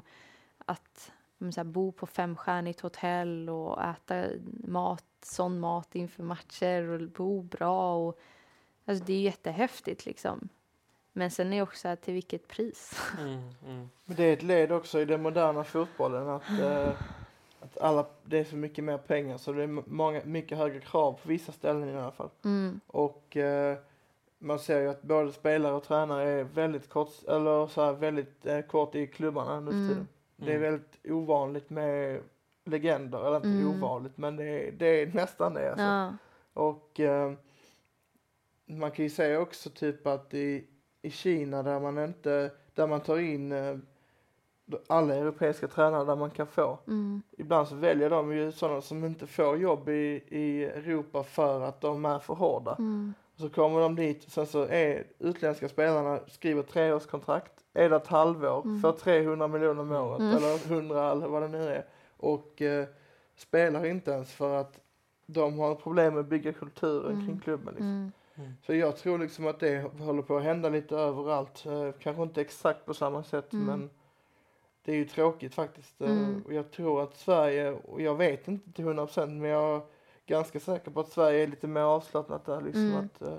Och där önskar man ju att så här, där kan man ju önska att Sverige skulle bli lite hårdare. eh, många gånger. Eh, för jag tycker att vi skulle kunna kräva liksom lite mer tycker att vi ska kunna ha hårdare träningar. Och, men det är, det är också en ekonomisk fråga i vissa fall, liksom vad du har för förutsättningar och så vidare. Men där kan du ändå som tränare kräva mer av dina spelare, tycker jag. Och jag tycker att det kan vara tuffare träningar. Och det tyckte jag jättemycket om i Juventus, att man hade mer liksom, eh, ja men det var tuffare. Eh, och då känner man sig också i, i jättebra form och den känslan är ju skithärlig. Mm. Eh, så, men där är det ju så här, det, det är ju väldigt mycket också så här, vad man är för person, tror jag. Vad du har för personlighet och vad som passar dig och inte. Liksom. Och det är så här, återigen, det här är ju min upplevelse, men det behöver inte betyda att alla känner så. Sen vet jag att det, det, under det året jag var där var det väldigt många som mådde dåligt. Sen är det ingen som har erkänt det, mm. eh, vilket är jättetråkigt, men det är ju upp till dem. Liksom. Um, men jag, jag, kan samtidigt förstå det för att Juventus är en klubb över hela världen mm. och det märkte jag ju när jag också kom hem och när jag pratade om det så fick jag ju hat från hela världen mm. liksom. Mm. För att det är så här, du ska inte snacka skit om våran klubb liksom. Återigen så här, supportrar. Ja. um, men då är det, det är klart att det, är jätte, det var jättejobbigt att ta men samtidigt kände jag att det är värt det för att eh, min eh, på något sätt eh, grundtanke i det är ju mer att jag, jag vill visa också hur det kan se ut. Ja. Alltså, ehm, jag önskar att någon hade sagt till mig att det kan vara på det här sättet också så att jag bara var inställd på det liksom. Mm. Men jag åkte dit och trodde att jag skulle leva livet. Ja. Och leva min dröm liksom. Men hade ingen aning om att det kunde vara på det här sättet. Och sen då när man har pratat med kanske andra spelare, men också som en idrottspsykolog, han var ju också här, det här är så mycket vanligare än vad du tror. Och då blev jag också typ så här lite förbannad. Jag blev så här, varför är det ingen som säger någonting? Och då kände jag väl att när jag kom hem att eh, det här vill jag, ja, men jag vill säga, jag vill, jag vill berätta om det och jag vill prata om det. Jag tycker att det är viktigt att lyfta. Eh, för att dels då kanske varna yngre spelare eller spelare allmänt som, som vill utomlands eller som vill liksom göra den resan också.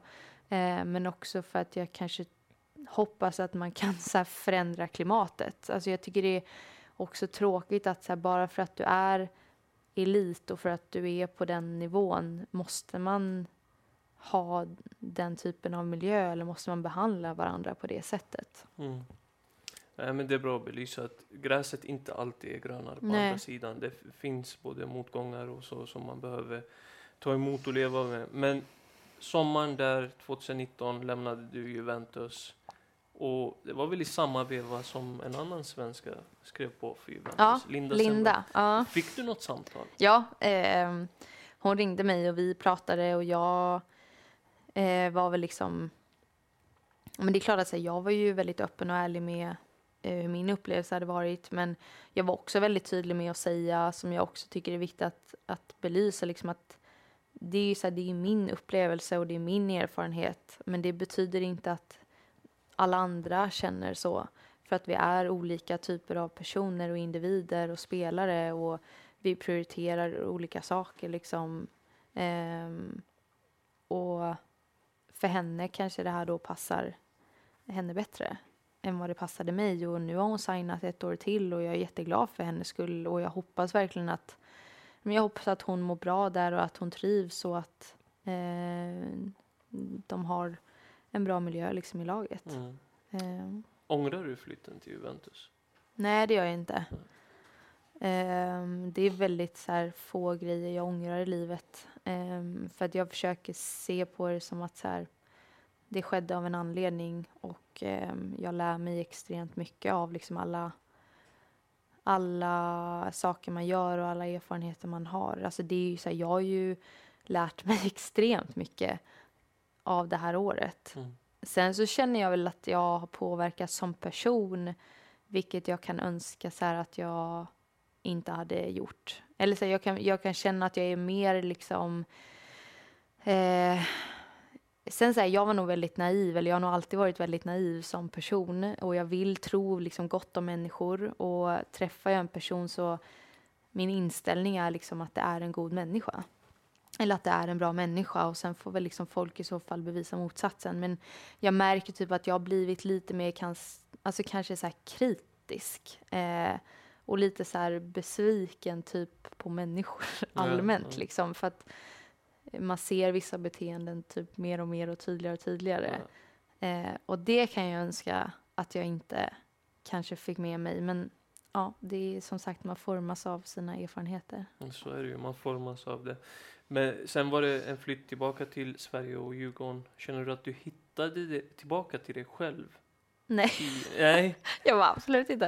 Eh, nej, men jag tror också så här, känslan då efter Italien var ju väldigt mycket så här, jag vill bara hem, jag vill, eh, eh, ja, men jag vill så här, må bra igen, jag vill tycka fotboll är kul, eh, jag vill komma hem lite till så här, trygghet, familj och vänner och, och sådana saker. Och sen också att fick jag erbjudande av Viasat eh, att bli expert och då blev det också någonting så här, det blev lite mer naturligt att ja, men det, det blev en väldigt bra så här, kombo för mig. Ehm, men tiden i liksom, Djurgården i höstas var ju också skittuff. Alltså, vi höll ju på att åka ur allsvenskan. Liksom. Så vardagen där var ju inte jätterolig heller. Nej. Det var inte så att man kom hem och njöt av fotbollen Nej. direkt. Utan det var ju så här kniven mot strupen typ varje match. Ehm, så att nej, det kan vi inte säga. Men jag hade också så här, jag, ehm, jag mådde ju inte bra när jag kom hem. Jag trodde liksom att bara jag kommer hem så kommer jag må bra, men det gjorde jag ju inte. Och jag märkte ju att liksom mycket av det här hade påverkat mig på ett mycket djupare plan liksom än vad jag kanske hade trott. Ehm, men så jag tog hjälp av psykologer och gick hos psykolog nu i höstas och det hjälpte mig jättemycket.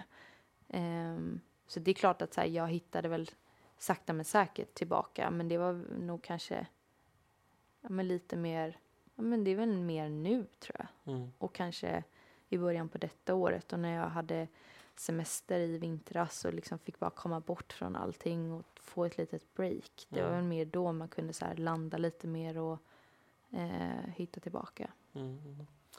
Eh, nu försvann våra tv-bilder, Ja. men det är okej. Vi, Ja. vi, vi ser det här Sluta ändå. prata du Men, bara, eh, för men fan. en intressant aspekt eh, av just den här avslutningen i Djurgården Mm, på säsongen, det var ju som sagt, det var ju kniven mot strupen. mm. Men eh, alltså, eller eh, intressant, jag skulle säga tråkig är nog bättre. Ja, Men de två lagen som åkte, åkte Mm. ur allsvenskan har ju eh, nu inte, de spelar väl inte ens elitettan nästa säsong nej de har väl lagt ner, eller jag vet att LB la ner Mm. Och sen, eh, vilka åkte ur mer? Kungsbacka väl? Kungsbacka, ja. De, eh, de, De, finns väl inte nej, heller de längre? finns inte längre. Nej. Och det tycker jag, eh, ja det var väldigt tråkigt faktiskt. Ja. Eh, Sen är det ju så här, LB07 är min, det är min moderklubb, även om jag kan Aha. ha, om jag kan ha en. Men jag, det är inte så att jag bryr mig jättemycket om alltså just den matchen. Men jag kommer ihåg att ni vann på Limans IP ju. Mm. Eh, där jag spelade fotboll på sko- när jag gick i skolan. Ja. Eh, nej men jag kommer ihåg den matchen för Ja. att eh, eh, jag hade inte möjlighet att vara på plats. Men, eh, men, jag, men jag kommer ihåg det att där, där var det liksom att om ni hade förlorat den så hade det varit gott så gott som kört. Ja. Och sen så vann ni väl ett par matcher där i slutet. Ja. Det måste ju varit en väldigt spännande avslutning Ja. ändå. Men, eh, Jo, det var det. Alltså, det var ju en spännande avslutning fast på ett liksom jobbigt sätt. Ja, alltså, det, sätt. ja, exakt. Det var ju inte så här, åh, vad spännande det här ska bli, utan det var ju mer bara, ah! Alltså, det, det var ju in till sista matchen liksom. Och det var ju sista matchen, vi förlorade ju sista matchen, men på grund av att eh, LB då torskade sin match så höll vi oss kvar. Så det var ju med väldigt eh, liten marginal som, som vi också klarade oss kvar. Liksom. Ehm, så det, var, det var inte kanske lika roligt och härligt att komma hem som man hade hoppats på att det skulle vara. Liksom. Mm. Men känslan när du lämnade Italien var så här, aldrig igen. Ja, Och, verkligen. och det var det. Absolut. Eh, Men det blev Absolut. Italien igen. Jag vet. ja. eh, ja, det trodde jag väl aldrig, men eh, alltså det var egentligen så här när, när det erbjudandet eh, kom på tal så min första tanke var ju så här nej, nej, nej, nej. Alltså det var, varför ska jag ge mig in i det igen? Eh, samtidigt som att jag hade en känsla av att ehm, jag vill, eller jag hoppas att jag kan få en bättre upplevelse och jag, jag vill liksom ha en bättre upplevelse från Italien eller från liksom utlandslivet överhuvudtaget. Och då i januari så var det väl liksom bästa alternativet för mig där och då egentligen som jag kände. Sen hade jag extrem ångest över att jag skulle åka tillbaka till Italien och att jag ska möta Juventus. Alltså det var ju egentligen så det, det jobbigaste för mig.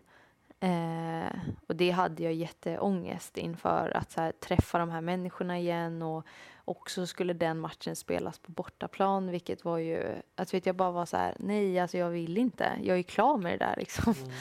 Eh, men sen var det som att jag bara kände att eh, nej, alltså jag, eh, jag känner mig bättre förberedd, jag har en helt annan inställning. Ehm, jag vet vad som kan vänta mig, men jag hoppas att jag får en bättre upplevelse. Eh, jag hade hört väldigt så här, gott om klubben och visste någon spelare som var där och lite så.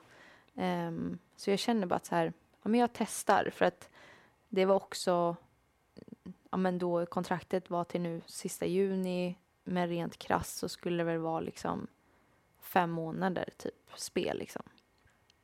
Och det är inte jättelång tid när man tänker på det. Så då kände jag att så här, nej men jag, eh, jag testar och jag ger det chansen. Mm. Och du känner att det har gått bra, att det var värt det? Ja, super, alltså, och det, det är det jag är jättetacksam och glad för idag för att det var ju en helt, alltså det var totala motsatsen. Och ehm, ja, men så här, som, som man själv önskar att det, att, eller hade hoppats på att det skulle vara. Och jag är bara glad för att på något sätt eh, att det finns den sidan av att vara utlandsproffs också. Sen tror jag, alltså känslan är ifall man också pratar med andra spelare att känslan av den den miljön som de har i Roma och som man fått uppleva är väldigt unik. Eh, så jag är jätteglad att jag fick uppleva det. Eh, och så få vara i fortfarande en väldigt proffsig miljö men att man fortfarande kan eh, men bry sig om varandra och ha kul samtidigt. Eh, så det är jag jättetacksam för. Och när du väl ställdes mot Juve på bortaplan. Det blev ju inte så. Det blir, ja just det, det Nej. säsongen har ju eh, skrivits av nu. Ja. Ni hamnar på fjärde plats Ja. och eh, titeln gick till Juventus. Ja, ja de fick de titeln? För Ja, så blev ja, det. de fick det, det. det var det För senaste först var det- till och med? Ja. Alltså, de sa Vad sa det du? igår. Ah, jag Väldigt nytt. För att eh, först var ju beskedet typ att ingen skulle få titeln men att Juventus och Fiorentina fick Champions League-platserna vet jag. Ja, ja. Men okej, då fick de titeln. Ja. Igår blev det tydligen klart då. Ja. Men eh, ni var, ni kom långt i Coppa Italia också va? Mm. Ja, vi skulle ju spela semifinal. Mm. Eh, och jag tror att vi, vi skulle mött Milan eller Fiorentina. Okej. Eh, så det hade, då hade vi kanske mött Juventus i finalen. Häftigt. Häftigt. det hade varit kul. Ja. Eh, Och så gör du målet. Ja, jag vet. Eh, nej, men så det, alltså det är jätte, jag tycker det är jättetråkigt att ehm, ligan blev avslutad och att man liksom inte fick en längre tid där än, än vad man fick. Mm. Eh, och inte fick liksom spela mer med laget och, eh, och sådana saker. Men Så det Ja. låter som att det är ett slut i Roma. ja, men det är det. Det blir ingen förlängning. Nej. Nej. Finns det någon annan klubb på tapeten? Det Jag bara, ja. Nej men alltså det är så här, inget så här eh, konkret med saker och ting är väl lite flytande liksom. Eh, så är det ju alltid i övergångstider. Får man veta om det är utomlands eller i Sverige? Mm, ja, det är flytande. All right. ja, Men det känns ändå som att du till slut fick ett lyckligt slut. verkligen, verkligen. Och det är, jag, det är jag jätteglad för. För att känslan är ändå så här, Italien som sagt, det är ett jättefint land. Och jag trivs skitbra i Italien. Mm. Och det var därför det var så tråkigt att åka därifrån med en så här dålig eller Det är klart jag hade en jättebra känsla för att vi vann ligan och allting sånt. Men man hade ingen så här skön känsla från året allmänt liksom. Ehm, och därför så är jag jätteglad över att jag fick den upplevelsen jag fick nu. Ehm, och bara så här med laget och klubben och alltså den organisationen, helt fantastiskt. Ehm, och så här att få bo i Rom var ju också Ja, men på tal om det, eh, jämför Rom och Turin då. Den, Nej men det är vi- ju det är ju jättestor skillnad. Alltså, så- nej, men Rom är en fantastisk stad. Ja. Jag älskade Turin också på ett sätt för att men så här, det är en fin stad ändå liksom. Ganska lugnt väl? Eller? Ja, det är det. Men jag älskade Turin just med det att så här, berg och ehm, jag älskar så här, natur och, och sådana saker. Eh, att man kunde åka, just så här, kunna åka till Frankrike och nära till mycket på det sättet. Men Rom är, alltså det är så vackert. Mm. Det är, alltså jag, som när min kille var och hälsade på, du vet, man bara går runt så han bara, alltså det är så fint, jag skulle Mm. kunna gå här i liksom flera timmar. Ja. Ehm, nej, så det är en, en jättefin stad. Så det är är jag jättetacksam över att få ha bott i den stan och få uppleva det. Då får vi se vad som händer fotbollsmässigt i alla fall. Men Mm. du har gjort en del grejer vid sidan om fotbollen också. Mm. Eh, vi har We Play Together för Fifa. Eh, We Play. Strong. We Mm. Play Strong, för, förlåt. Med Uefa, ja. Eh, och sen så kör du Brave eh, Mm. nu. Berätta lite om de här s- sidosysslorna om man säger så. Eh, nej men We Play Strong var egentligen någonting som dök upp ehm, där under hösten när jag var i Juventus. Ehm, och det är ett projekt eller ett initiativ som har tagits från Uefa för att eh, egentligen uppmuntra fler tjejer eller flickor till att börja spela fotboll.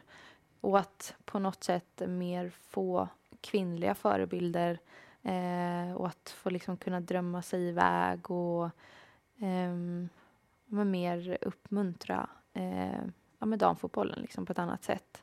Så det var ju också ett så här jätteroligt projekt att få vara del i och en självklar grej för mig att göra. Sen blev det ju svårt och där blev ju en, en till grej eh, som många då kanske inte tyckte var så här, aha, varför, varför ska hon vara med i det där för? Mm. Varför får inte jag vara med? Typ. Så det, det, det var väldigt kul att få vara med i det och allting eh, som man fick uppleva med det. Men eh, det var också väldigt svårt att eh, genomföra det. Och just att så här, tanken var väl då att vi skulle göra lite vloggar från våran vardag. Och hur, lite så här, hur vi tränar och hur vi lever och sådär.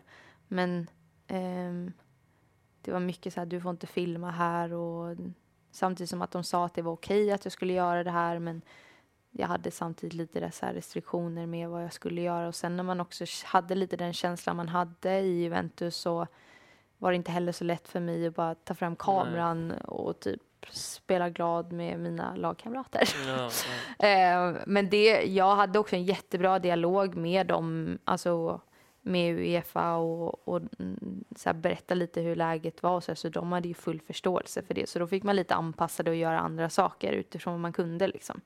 Eh, men det är jag jätte, jätteglad för och det vi har ju fortfarande så här dialoger ifall det är någonting vi ska fortsätta med och så hur man kan, eh, vad man kan göra med det så. Men Mm. ett jättebra initiativ och eh, jättebra att man, man uppmuntrar fler tjejer till att spela fotboll. Verkligen. Eh, och på tal om det här med tjejer och spela fotboll. Jag skrev en krönika i fjol, kommer jag ihåg, Mm. i samband med eh, fotbolls-VM då. Mm. Och den idén, eh, min idé poppade upp när min svåger ringde upp mig och berättade att eh, hans dotter, de satt och kollade på dam-VM Mm. Och hans dotter på fem år slänger ur sig. Men pappa, det är ju dam- eh, tjejer som spelar. Mm. Och han fick den här känslan av att alltså, det var som att hälla ett glas iskallt vatten på honom. Mm. För hur kan inte min dotter ha koll på, alltså lite den känslan på att Mm. damer spelar fotboll. Hon spelar ju själv fotboll.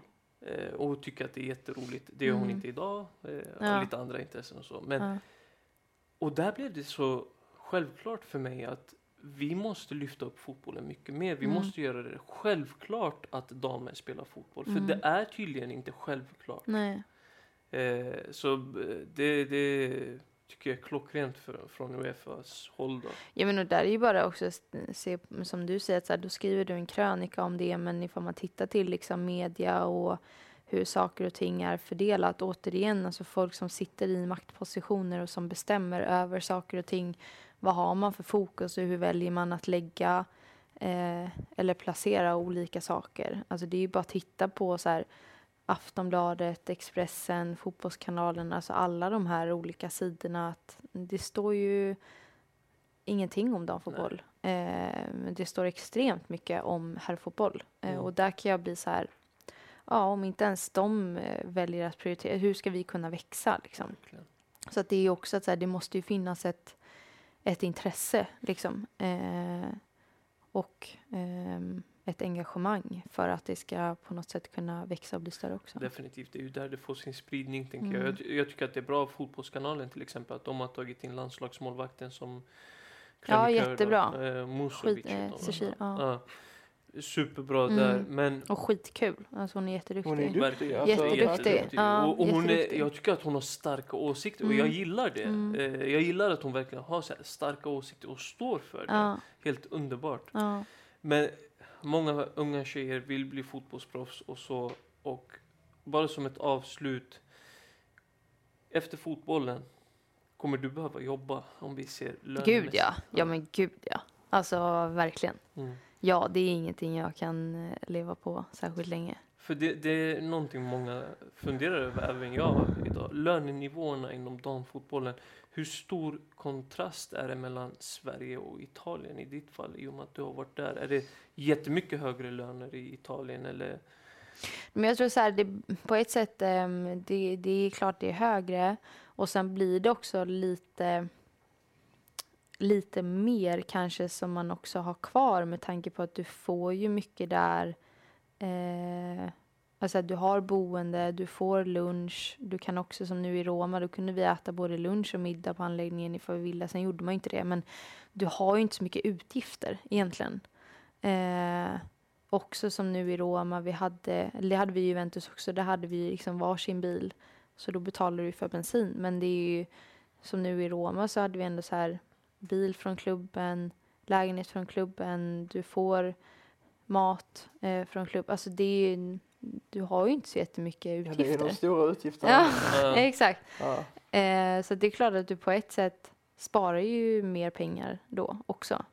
Eh, men det är fortfarande inte de summorna så att du kan leva på det efter din fotbollskarriär. En stund, absolut. Mm. Men eh, inte länge alls. Och då är det ju så här, vill man spara för att kanske spara till någonting annat som du vill göra sen. Ehm, men det är inte så att jag kan bara så här, ja nu tar jag det lugnt här i några Nej. år och sen får vi se vad som händer. Men det känns ändå som att eh, du säger att man tänker på utgifterna ändå, för du nämner utgifterna. Mm. Och en här spelare, låt säga en av världens bäst betalda, Cristiano Ronaldo, han behöver inte tänka på utgifterna Nej, överhuvudtaget. absolut inte. Så en damspelare måste ändå, jag menar, man kan inte köpa vad som helst hur som helst. Nej, Eh, absolut inte. nej.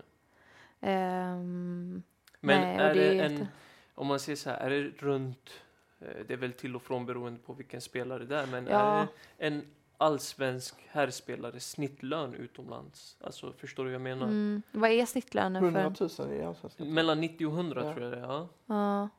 Nej, jag tror, alltså för vissa kanske, men jag tror inte ens att man är uppe. Alltså det, eller jo, det är nog så här beroende på i vilken klubb också du är. Alltså ifall du tittar på typ Lyon idag, eh, som är ja, men bäst i världen får man väl säga. Ehm, Arsenal kanske också nu. Alltså England satsar ju extremt mycket nu, vilket är skitkul. Mm. Eh, så det är så svårt för mig att säga så vad de ligger på lönemässigt. Men jag tror typ de miljon tror jag absolut har bra betalt och mår, alltså lever ett bra liv liksom. Och kan nog absolut spara och leva kanske på det lite efteråt. Ehm, men jag tror fortfarande inte att vi snackar liksom så flera miljoner Nej. Som, som herrspelare tjänar i minuten. Ja, Nej Ja, men alltså exakt. det Nej, är ju, det är ju det är ju, ja det är ju det. Mm. Ehm, så att nej, det hoppas man ju kan ske en enorm utveckling liksom för damfotbollen. Ehm, men sen tycker jag ju också att så här, de nivåerna som, som det ligger på i herrfotbollen idag är ju också helt sjuka. Liksom. Alltså det har ju dragit iväg på ett sätt som är helt ehm, svårt att Det är förstå. svårt att ta in. Ja. obegripligt. Och Juventus har ju, eller egentligen så behöver vi inte gå in på detta, men jag vill bara Mm. säga liksom, om du kollar på Juventus och de har, de, eh, Italien har ju väldigt så här låga löner om du jämför med Premier League, om man kollar på Mm. här sidan. Mm. Men eh, Juventus var ju först med att dra upp lönerna, som att Mm. Emre Can fick 80 miljoner var helt absurt. Mm. Chiellini får 25 liksom, Mm. som är den stora. Ja, Ronaldo har 300. ja. Uh, Ramsey har 100 liksom. Det var, alltså de började dra upp lönerna samtidigt som, nu vet jag inte hur, hur det var, men jag kan inte tänka mig att de liksom höjde lika mycket liksom på damsidan eller så. Mm. Nej, det... Alltså så, så många procent. Liksom. Ja, nej, alltså det... är liksom så här nu. Ja, exakt. Ehm, och det ligger ju, det ligger ju inte på samma, på samma sätt på damsidan, absolut inte. Sen är det jättehäftigt nu tycker jag som Ada Hegerberg eh, skrev kontrakt med Nike nu. Mm. Var väl värt typ tre miljoner eller något, Ja. kanske ännu mer till och med.